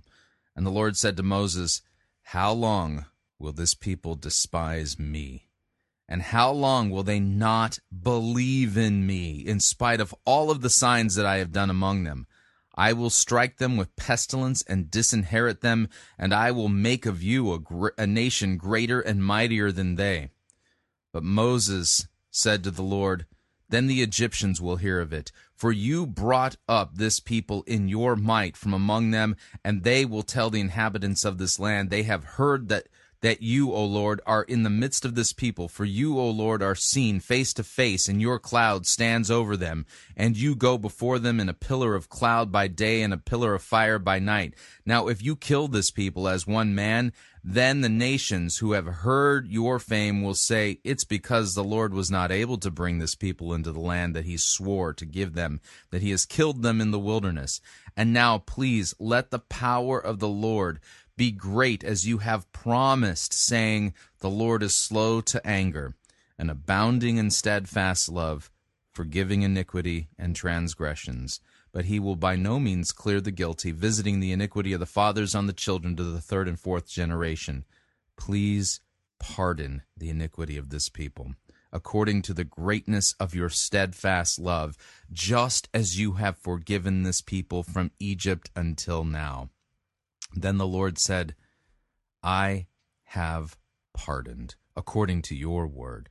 But truly as I live, and as all the earth shall be filled with the glory of the Lord, none of the men who have seen my glory and my signs that I did in Egypt and in the wilderness, and yet have put me to the test these ten times and have not obeyed my voice, shall see the land that I swore to give to their fathers. And none of those who despise me shall see it, but my servant Caleb, because he has a different spirit and has followed me fully, I will bring into the land into which he went, and his descendants shall possess it. Now since the Amalekites and the Canaanites dwell in the valleys, turn tomorrow and set out for the wilderness by the way of the Red Sea. So, I mean, this is an amazing story. Let me give you a cross-reference to this real quick from the Epistle of Jude. Jude uh, writes, this is Jesus' half-brother.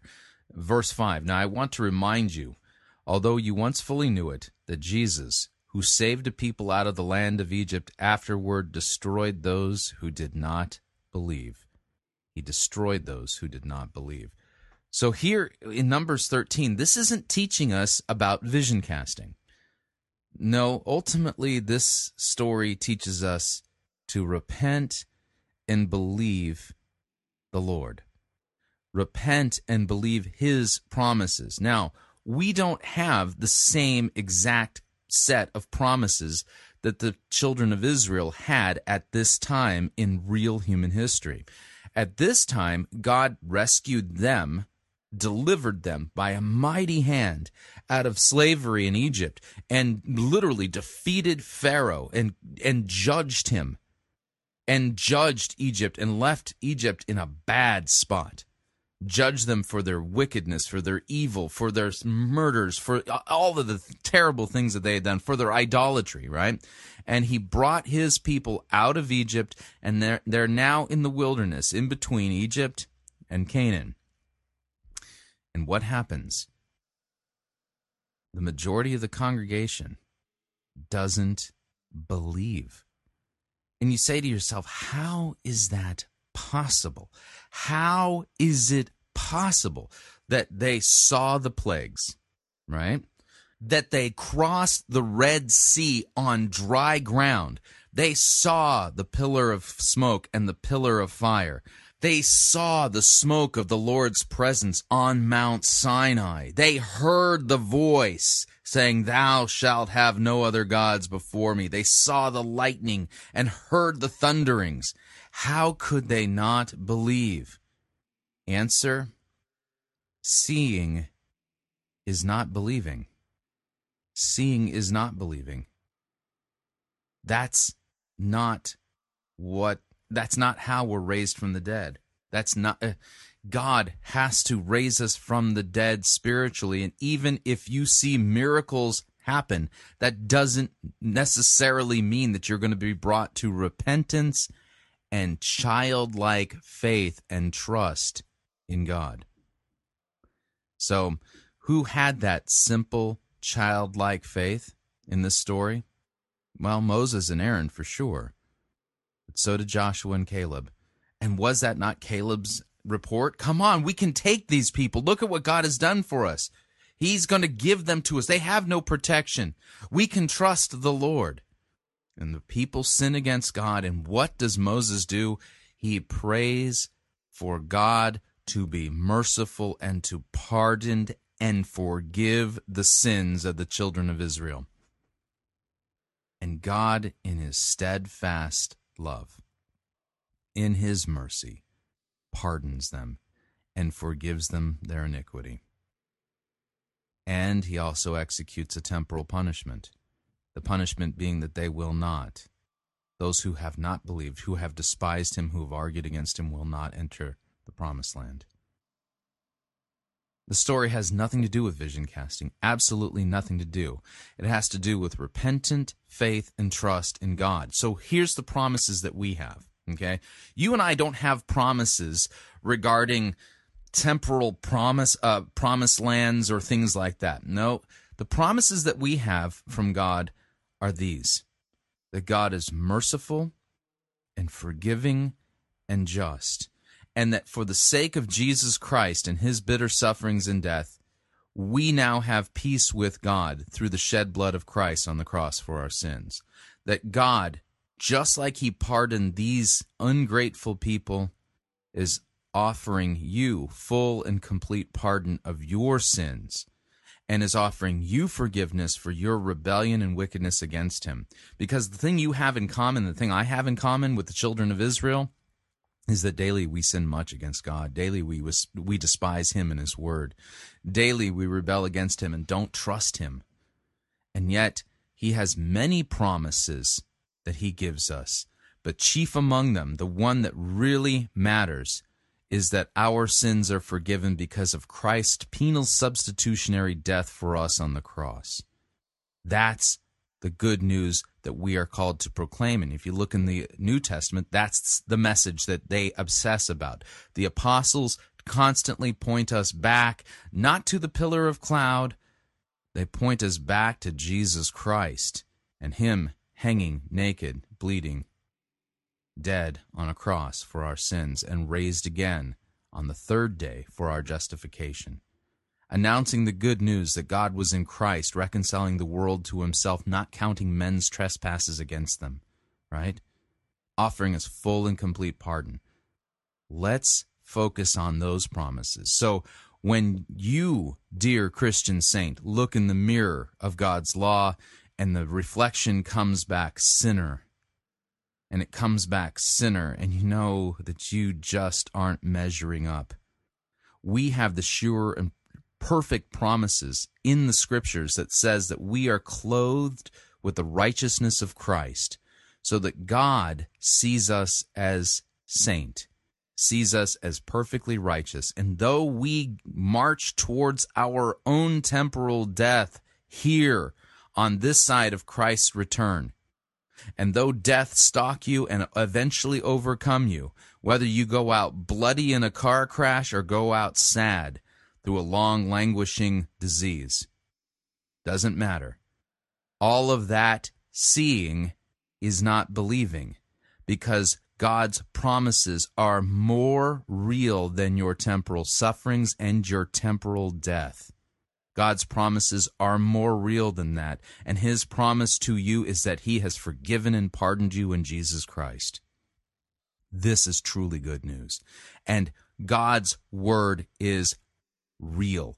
He can be trusted. He will see you through, and don't let the circumstances of your life, the sufferings, the setbacks, the diseases, the pain, the slow slide into death and into the grave, be more real than what God has promised.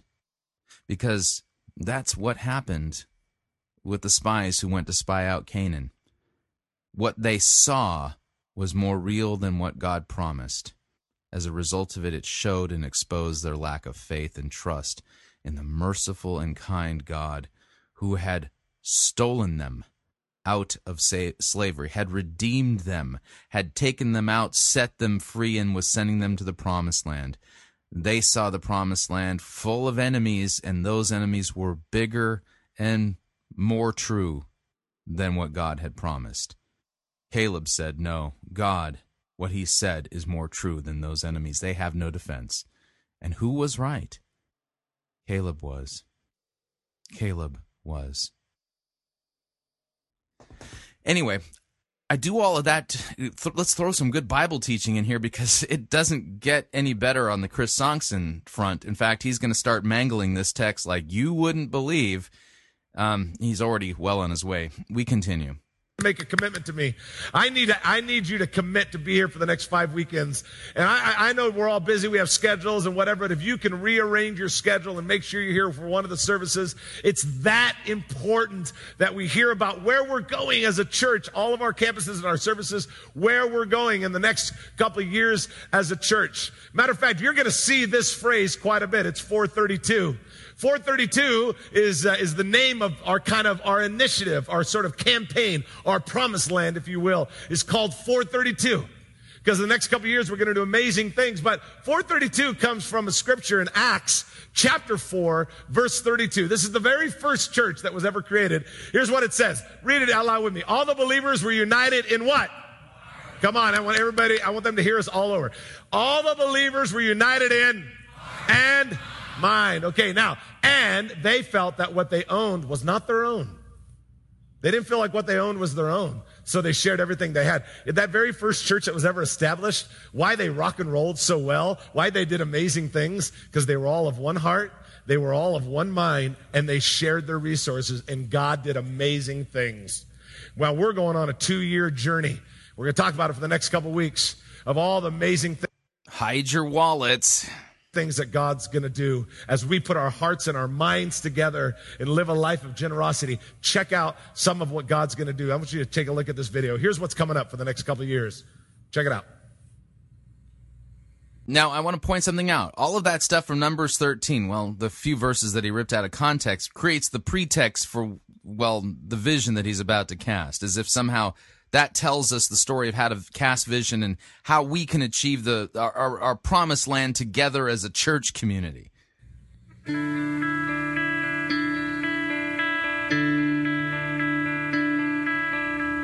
Thirteen years ago, my wife and I were praying and asking God for the direction of where he wanted to take us, and we believed that he wanted us to plant a church in Corona, California, and, and so we did. On March twenty-ninth, nineteen ninety-eight, Uh, we started a church with just a handful of people, and I remember that very first service wondering if anybody's going to show up, and they did. We packed out the house. It was it was pretty incredible. And then a short time later, that grew to two services, and then from there, we uh, went to Citrus Hills Intermediate School. We continued to grow, uh, and then a short time later, we purchased some land uh, on the corner of Main and Magnolia, six point two acres, and uh, we built some metal buildings to start, and then from there, we built a more permanent facility, uh, and uh, man, it's just continued to grow. We started another campus we call now Venue two, and that's growing and doing incredible. Uh, we recently started another campus uh, in Riverside. God has just blown our expectations. We have grown numerically, we've grown spiritually, and most of all, people have found Christ, have been baptized, and are walking with God. It has been an incredible, incredible journey. But I believe that God's not done with us, that God is going to do even more. And I am so excited about the project and the uh, initiatives that God has put in our heart, something we're calling four thirty-two, which is living lives of extravagant generosity. Mm-hmm. So God's put this in their heart, apparently. Extravagant generosity for our family, extravagant generosity for our community, and extravagant generosity for our world. Now, what do we mean by those three uh, areas that we talked about? Let me help break it down. Uh, we want to do more for our youth and our children than we've ever done before, to really just grow them spiritually and bring out the best in them and just really enhance those ministries. We want to do some great things at our Main Street campus. We want to build a balcony, which would allow more seating and give us the opportunity to reach more people.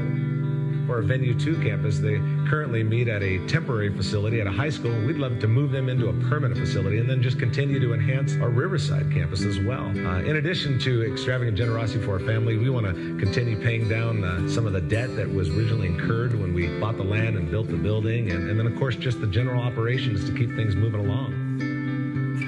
The second part of our two-year project is extravagant generosity for our community. We want to connect our church to public schools by reaching out to the middle schools, the high schools, the elementary schools, putting on public school assemblies, uh, bridging the gap between the church and the state. Uh, the second part of extravagant generosity for our community uh, is for the disadvantaged. Bridging the gap between the church and the state? Huh? We want to reach and meet the needs of those that are hurting. Finally, is that building campuses and adding more campuses. We want to continue to grow into other communities, not just a couple campuses in Corona and maybe one in Riverside. We want to continue to expand out. Our mission is to reach unchurched people. That's what we want to do. And it doesn't matter if it's in Corona or Riverside or any other community. The third part of that project is extravagant generosity for our world. In the next two years, we want to really raise the bar with Solera. Solera is a ministry that this church started a few years ago to invest in and coach pastors and church leaders nationwide. So they're going to coach pastors and church leaders nationwide to be just like them. The problem is, is if you've listened to this uh, program for any length of time, Chris Songson is, well, somebody whom we've been reviewing sermons for for years. I think I have yet to hear him rightly handle a single biblical passage. This is a guy who I'm fairly convinced is not capable of rightly handling God's word. At least he's shown no aptitude along those lines. So now he's going to go and spread this diseased, false form of Christianity all over the place. Great. And then the second area is affiliates. And those are churches where there's a strategic partnership, and, and we help them uh, to be more effective in reaching their own community. And then finally, uh, it has to do with global outreach. We did a water well this year, and fifteen hundred people a day are receiving clean water. I want two years from now for six or seven or eight thousand people to uh, be receiving clean water because of what this church did. I want to continue to reach thousands of more people by feeding them and by clothing them and by helping them. Uh, what we did in Haiti, what we did in Japan, what we've done around the world, I want to continue to do that. That's extravagant generosity for our world, and we as a church are called to do that, and we must do that. This whole uh, uh, project, if you will, is called four thirty-two for a reason, because it's from Acts uh, chapter four, verse thirty-two, where it says that all the believers uh, were in one heart and with one mind, and they shared everything that they had. That's what really needs to happen for us as South Hills Church to accomplish all these incredible things, is that we have to be of one heart, one mind. What about the Great Commission? Go and make disciples of all nations, baptizing in the name of the Father. Son. Yeah. It sounds like they're really distracted away from the real mission of the church for whatever this vision thing is.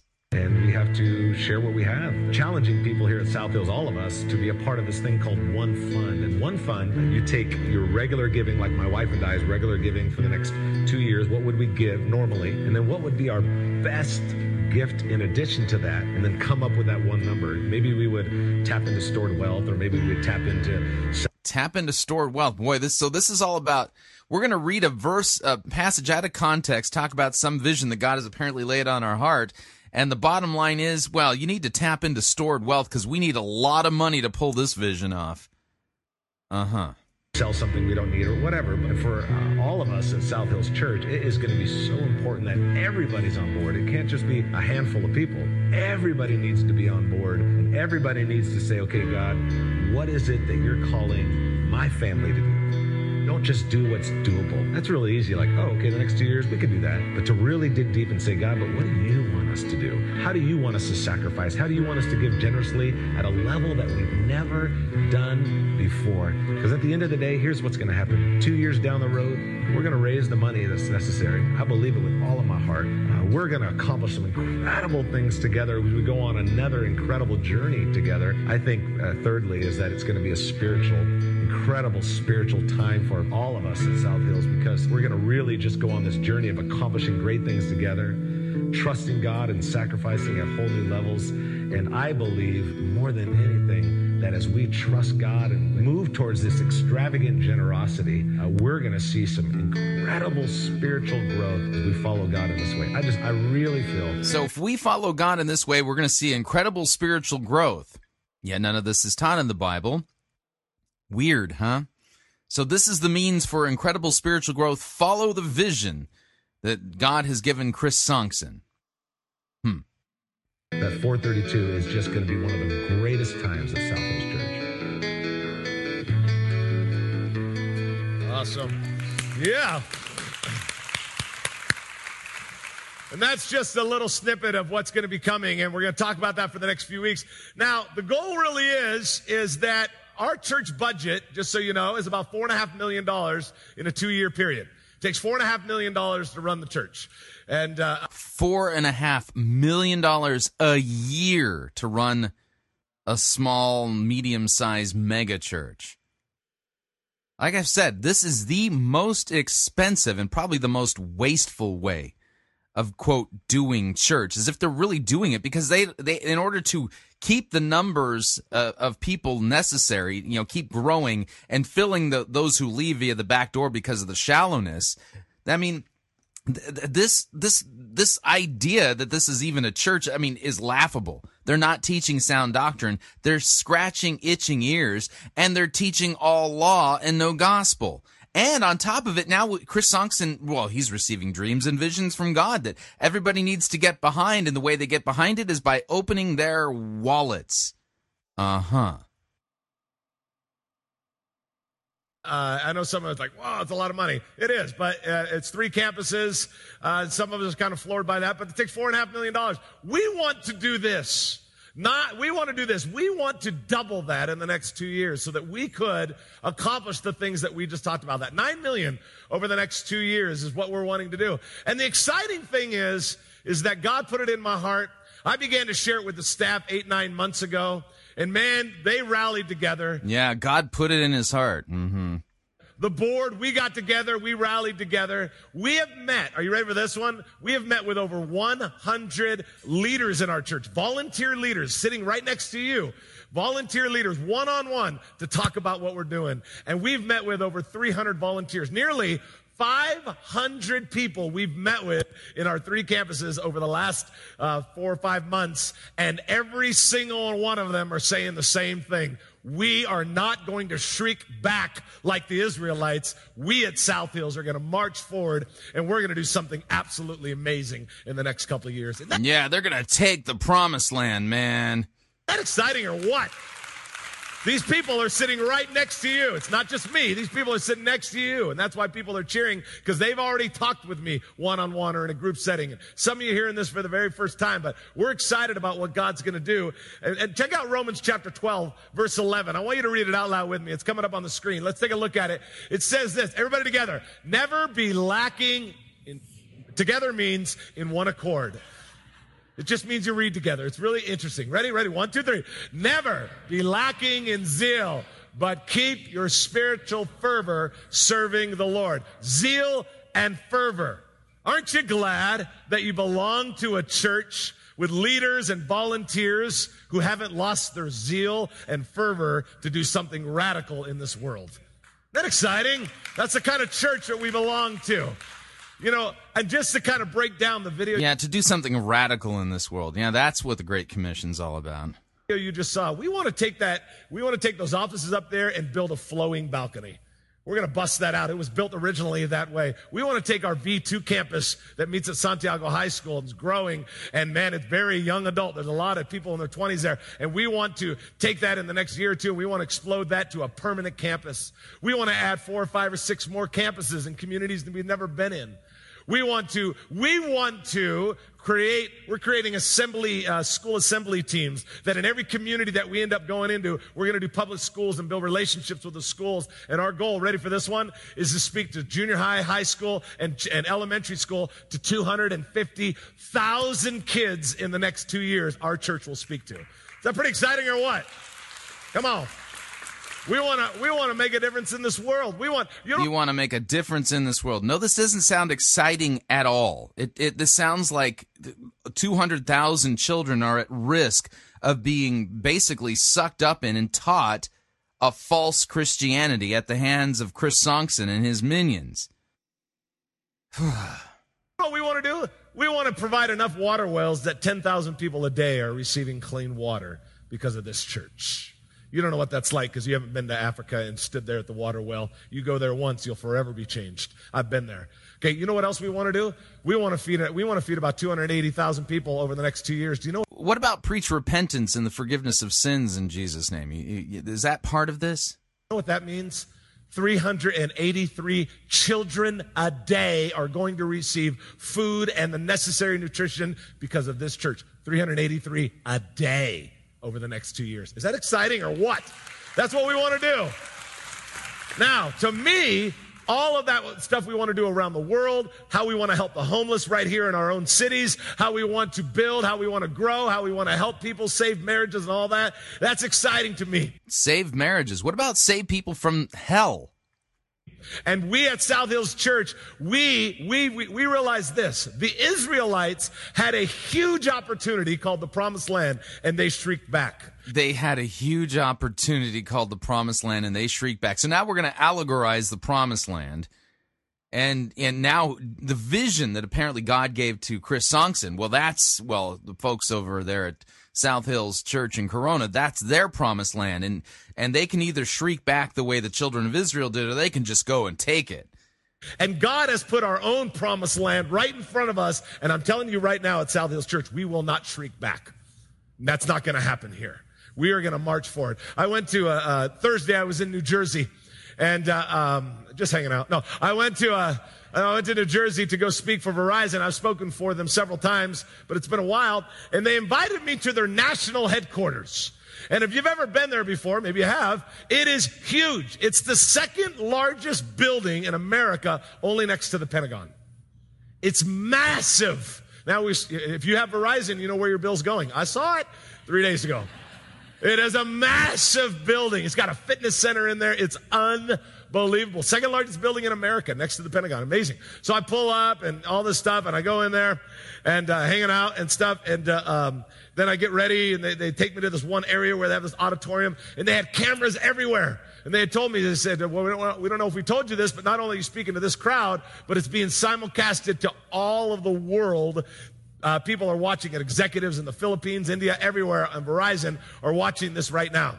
And I said, okay, so they take me. Just so you know, Chris Songson, his day job is motivational speaker. Back over to this area uh, behind stage before we get ready for the speaking. And they sit down and they said, okay, do you have a problem with makeup? And I said, I only wear it on Fridays, but let's let's do this. And um, so they put this little thing on me and they start doing that. And this is what the lady says. She says to me, we're going to have to, you know, kind of do something with your lips to make your teeth look smaller. I'm like, that just cost you more money, lady. Um, my bill's going up. And so I go there. Now, they are fired up. They laid off. They have laid off in the last two years six thousand people just in this one certain department of Verizon. But I'm telling you, the the, uh, uh, the people are fired up. They casted a vision. They showed a video. This is where we're going. This is the technology that's coming out. They gave a two-year plan, just like we're giving a two-year plan. And they got all fired up, and people were cheering. And I was like, oh, my God, these people are electric, you know. And then the vice president of Verizon wanted to see me. So they're like, the vice president wants to see you. I'm thinking, oh, great, you know, what did I do wrong? So I went over there. He's like, oh, that was great. That was amazing. And he goes, and then he tells me, he shows me on the board, here's what we're doing. They are fired up about the next two years. They got a huge mountain to climb. They're fired up. They're leading the charge. They're absolutely flat out excited about phones. You know where I'm going with, aren't you? Phones. I'm t- right now, the energy that was in that room was ten times more than the energy in this room about phones. What are we fired up about? We're fired up about changing lives. We're fired up about adding campuses. We're fired up about feeding children. That's more exciting than phones. What about preaching Christ and Him crucified for our sins? Isn't that more exciting than phones and feeding children? There you go. Now, here's the deal. I want you to write this down. If you're taking some notes, you should be. Here we go. Focus on our vision rather than obsessing over our obstacles. Hey, that's what visionaries do. And South Hills Church is a visionary church. We are a church that focuses on the vision, not on the obstacles. Hey, that was the problem with the children of Israel. Remember? The million people. Oh, miracle at the Red Sea. Miracle with food. Miracle with water. Miracle cloud, fire. Uh-oh. Big obstacle called the warriors. Some of them said, let's go back to slavery. They actually said that. Can you believe that? Because the obstacle was, they weren't focused on the vision. Hey, you know when the Pilgrims came here four hundred years ago? They landed. The very, the very first year they landed on the, uh, uh, there was nothing here. They landed on America and they established a town. The second year, they, uh, they established a town council. The third year, the town council said, let's go five, let's build a road five miles in, inland. It was the first road ever in, in America. They were going to build it five miles in. The fourth year, the citizens rose up against the town council and said, that's too dangerous. We can't go into that forest for five miles. Here's what I find that is absolutely ironic. In just four short years, they went from venturing across thousands of miles of ocean to not being willing to venture a few miles on land. You know what? We at South Hills, we've seen God do amazing things in the last few years. Unbelievable, blown my mind. And there's no way that the God who did all of that can't take care of this thing called four thirty-two if we wrap our arms together. There's no way. We can do this. I'm you can do it or God's going to do it? Hmm. Yeah, it's kind of slipping in and out of who who's doing this again? I know that God's called us to do it, and I know that we can. Now, let's get really blunt and really honest, because a lot of you are volunteers and leaders and you've heard some of this stuff before. But let me tell you something. There are two major concerns that some of us might be having. And by the way, if you're a guest, you might be thinking, did I come on the wrong weekend? Absolutely not. Because you came to watch a church that's excited about changing the world, and you can be a part of that family. Mm, changing the world, that's our mission. Hmm, who knew? And we invite you to be a part of that family. You're here on the right day. Now, here's the two major concerns that I know that some of us might be thinking. Number one major concern is, is this too much? You know, I mean, nine million dollars, doubling the budget. Is that too much? Okay, I understand that. I'm a little nervous myself. Uh, come on. You know, but I think that's where God wants us to live, just outside of our comfort zone, that if he doesn't show up, we're sure to fail. Oh, okay. You got a verse that says that. If we live in our comfort zone, then we don't need him. Let's live outside of that. I'm, I'm a little... So let's push ourselves outside of our comfort zone. You know, basically risk everything constantly so that God has to show up to save our bacon. Uh-huh. But you know what? We have a board. The Bible says to count the cost, calculate the cost. Jesus talked about that two thousand years ago. So always calculate the cost. And our board sat down and we thought about how many people we have. We consulted with some good friends of ours that are in Chicago. So Jesus, when he said count the cost, he was basically talking about, you know, make sure you have a good and expensive vision and that you live outside your comfort zone so that you can count the cost. That doesn't even make any sense. In Atlanta, and they helped us figure out, hey, you know what? You got enough people in this church, and, you, and, and everybody sacrifices generously. Not only will God bless them for that sacrifice of generosity, but also you guys can do some incredible things in the next two years. Yeah, we calculated the cost. We can do this. We didn't just, oh, this sounds good. We didn't come up with this last night. Yeah, wow, that was fast. No, no, no. Filmed all that, did all that in just minutes. Got the little seventies band out there. We're ready to go. No, no, no, no, no. We've been calculating the cost for months. This might be just the first time you're hearing about it.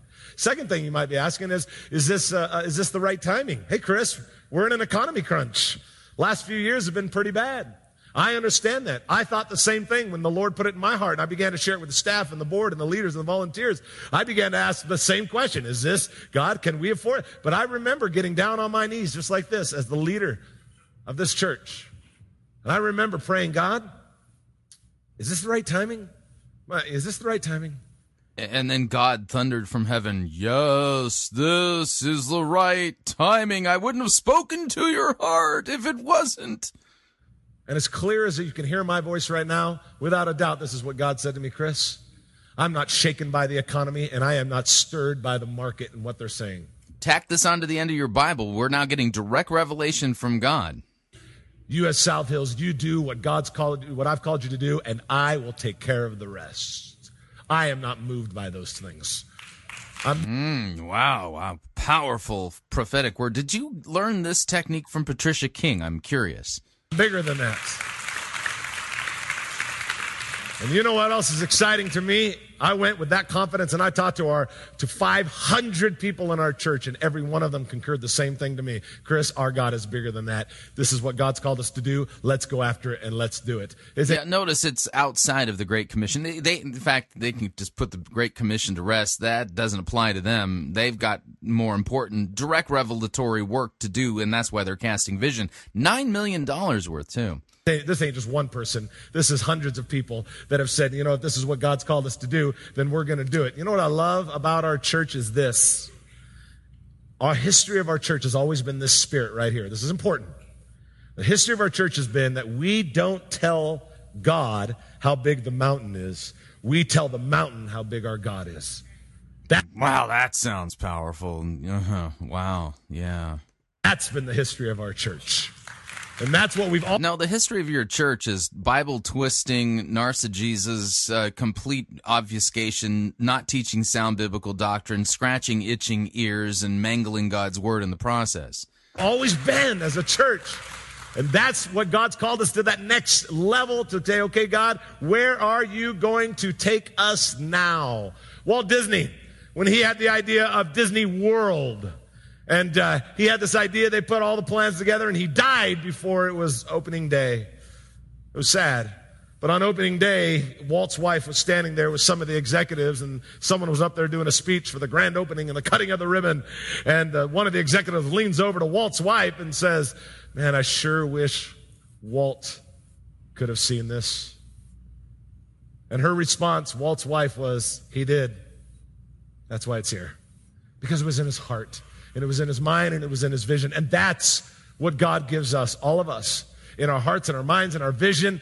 That's what God has put inside of hundreds of people at this church. You might be hearing it for the first time, but there's hundreds sitting next to you that have not hearing this for the first time. And we are fired up, and we're going to wrap our arms around this because God has put, like he did in a Walt Disney heart, God has put a vision that we're not going to just create fun for the world at a place called Disney World. We're going to change the world, and we're going to do more in the next two. Yeah, you're going to change the world. That's not the Great Commission.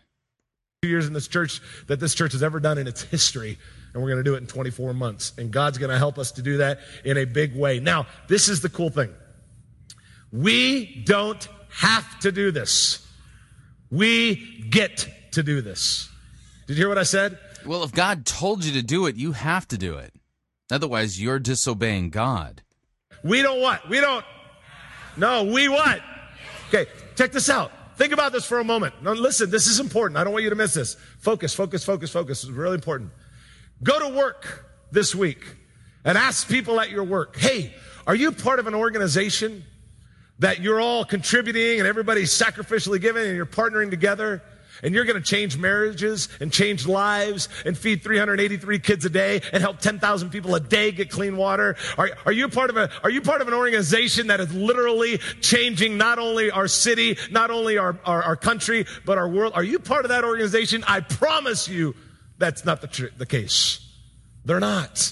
We get to do this. This is an honor and a privilege and, and and to wrap our arms together and say, okay, God, whatever you have for us, God, we are going and we are going big. Now, here's the big idea and the final thought I want to give you before we do something very special today. We're going to conclude the service very special. This is very important. The greatest obstacle isn't the increase of our finances. It is the increase of our faith. That's the greatest obstacle. Let me let me tell you something, folks. This is important. The greatest obstacle isn't the finances. It's not like, listen, listen.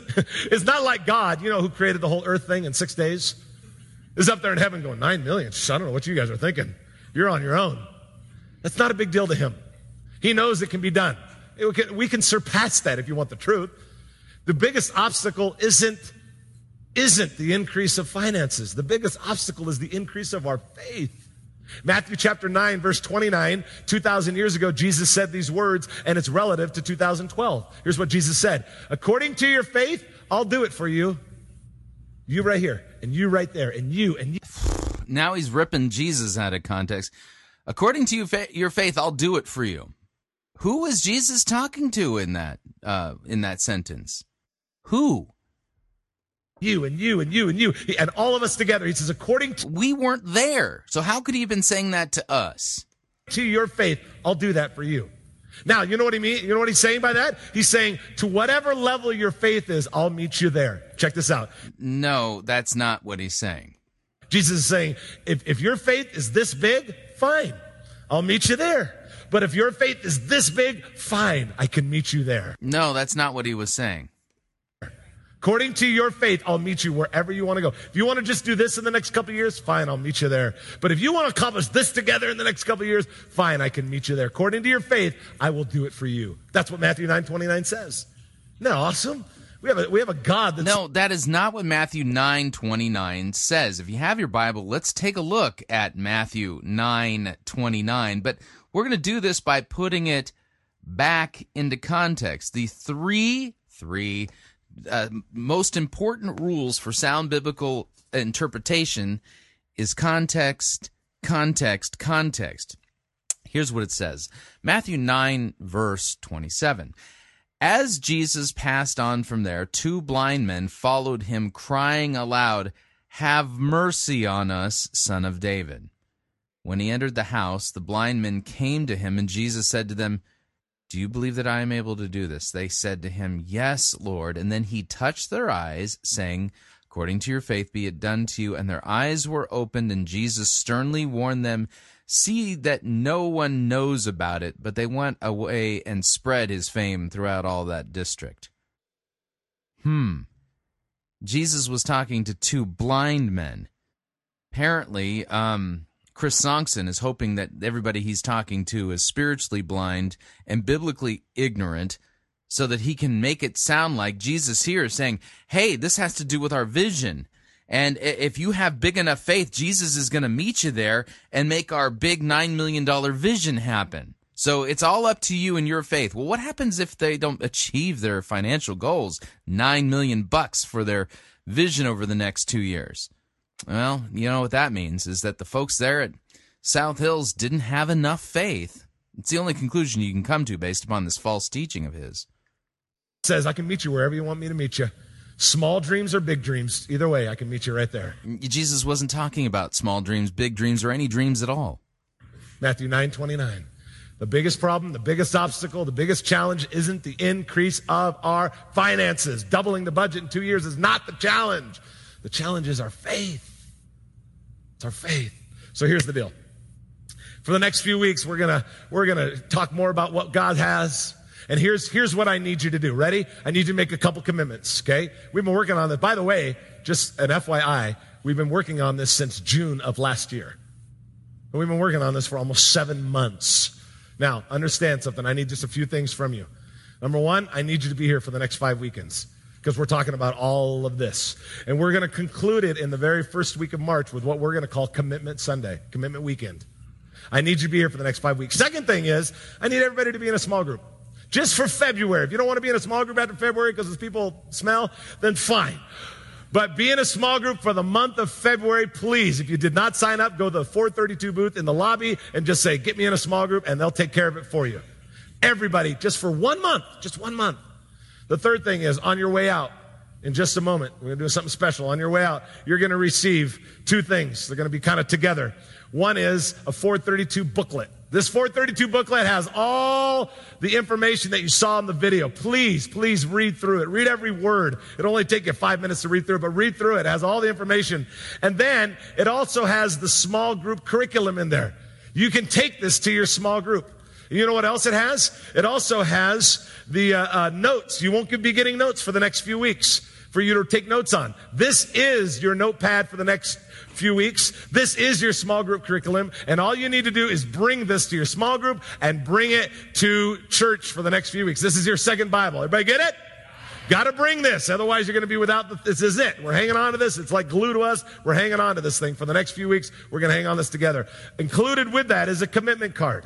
I'm not asking you to do anything with the commitment card, but just read it and begin to pray, "God, over the next two years, what would you call our family, our uh, husband and wife, our kids, me as a single person, whatever. God, what would you call us to do over the next two years? The most radical, sacrificial generosity that we've ever done in our life over a two-year period. God, what could we do if we sacrifice?" And I want you to begin, all I'm asking you to do is to pray about it. And then on the first weekend of March, we'll come together and we'll have Commitment Weekend. And we'll believe God to do something absolutely amazing. So then they're going to have a commitment weekend. You can bet that means financial commitment, money commitment weekend. As we partner together. So here in just a moment, here's what you're going to do. I'm going to ask you to do this. All I'm asking you to do is say yes today. Yes, that you'll at least pray. And yes, you'll say, "I'll pray with you. I'll pray for four." This feels like a, you know, one of those, you ever been snookered into attending one of those life insurance seminars or a seminar regarding timeshares? Yeah, this is like a soft close right here. This is like a manipulative sales technique. four thirty-two, and I'll pray for God's guidance in our family.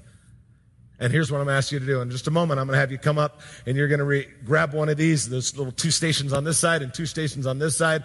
And they got these little four thirty-two keychains. Put it on your keychain and just let it be a reminder that you're a part of something that's bigger than yourself, and you're going to pray for it. And you're just saying yes to praying about it. Then on your way out, you'll come up, you'll receive the keychain. Everybody got the instruction? In a moment, you'll come up and receive the keychain. You'll walk out, and when you walk out, you are going to receive this booklet and commitment card and start praying about it. So again, be here for the next five weeks, get into a small group. You can do that in the lobby.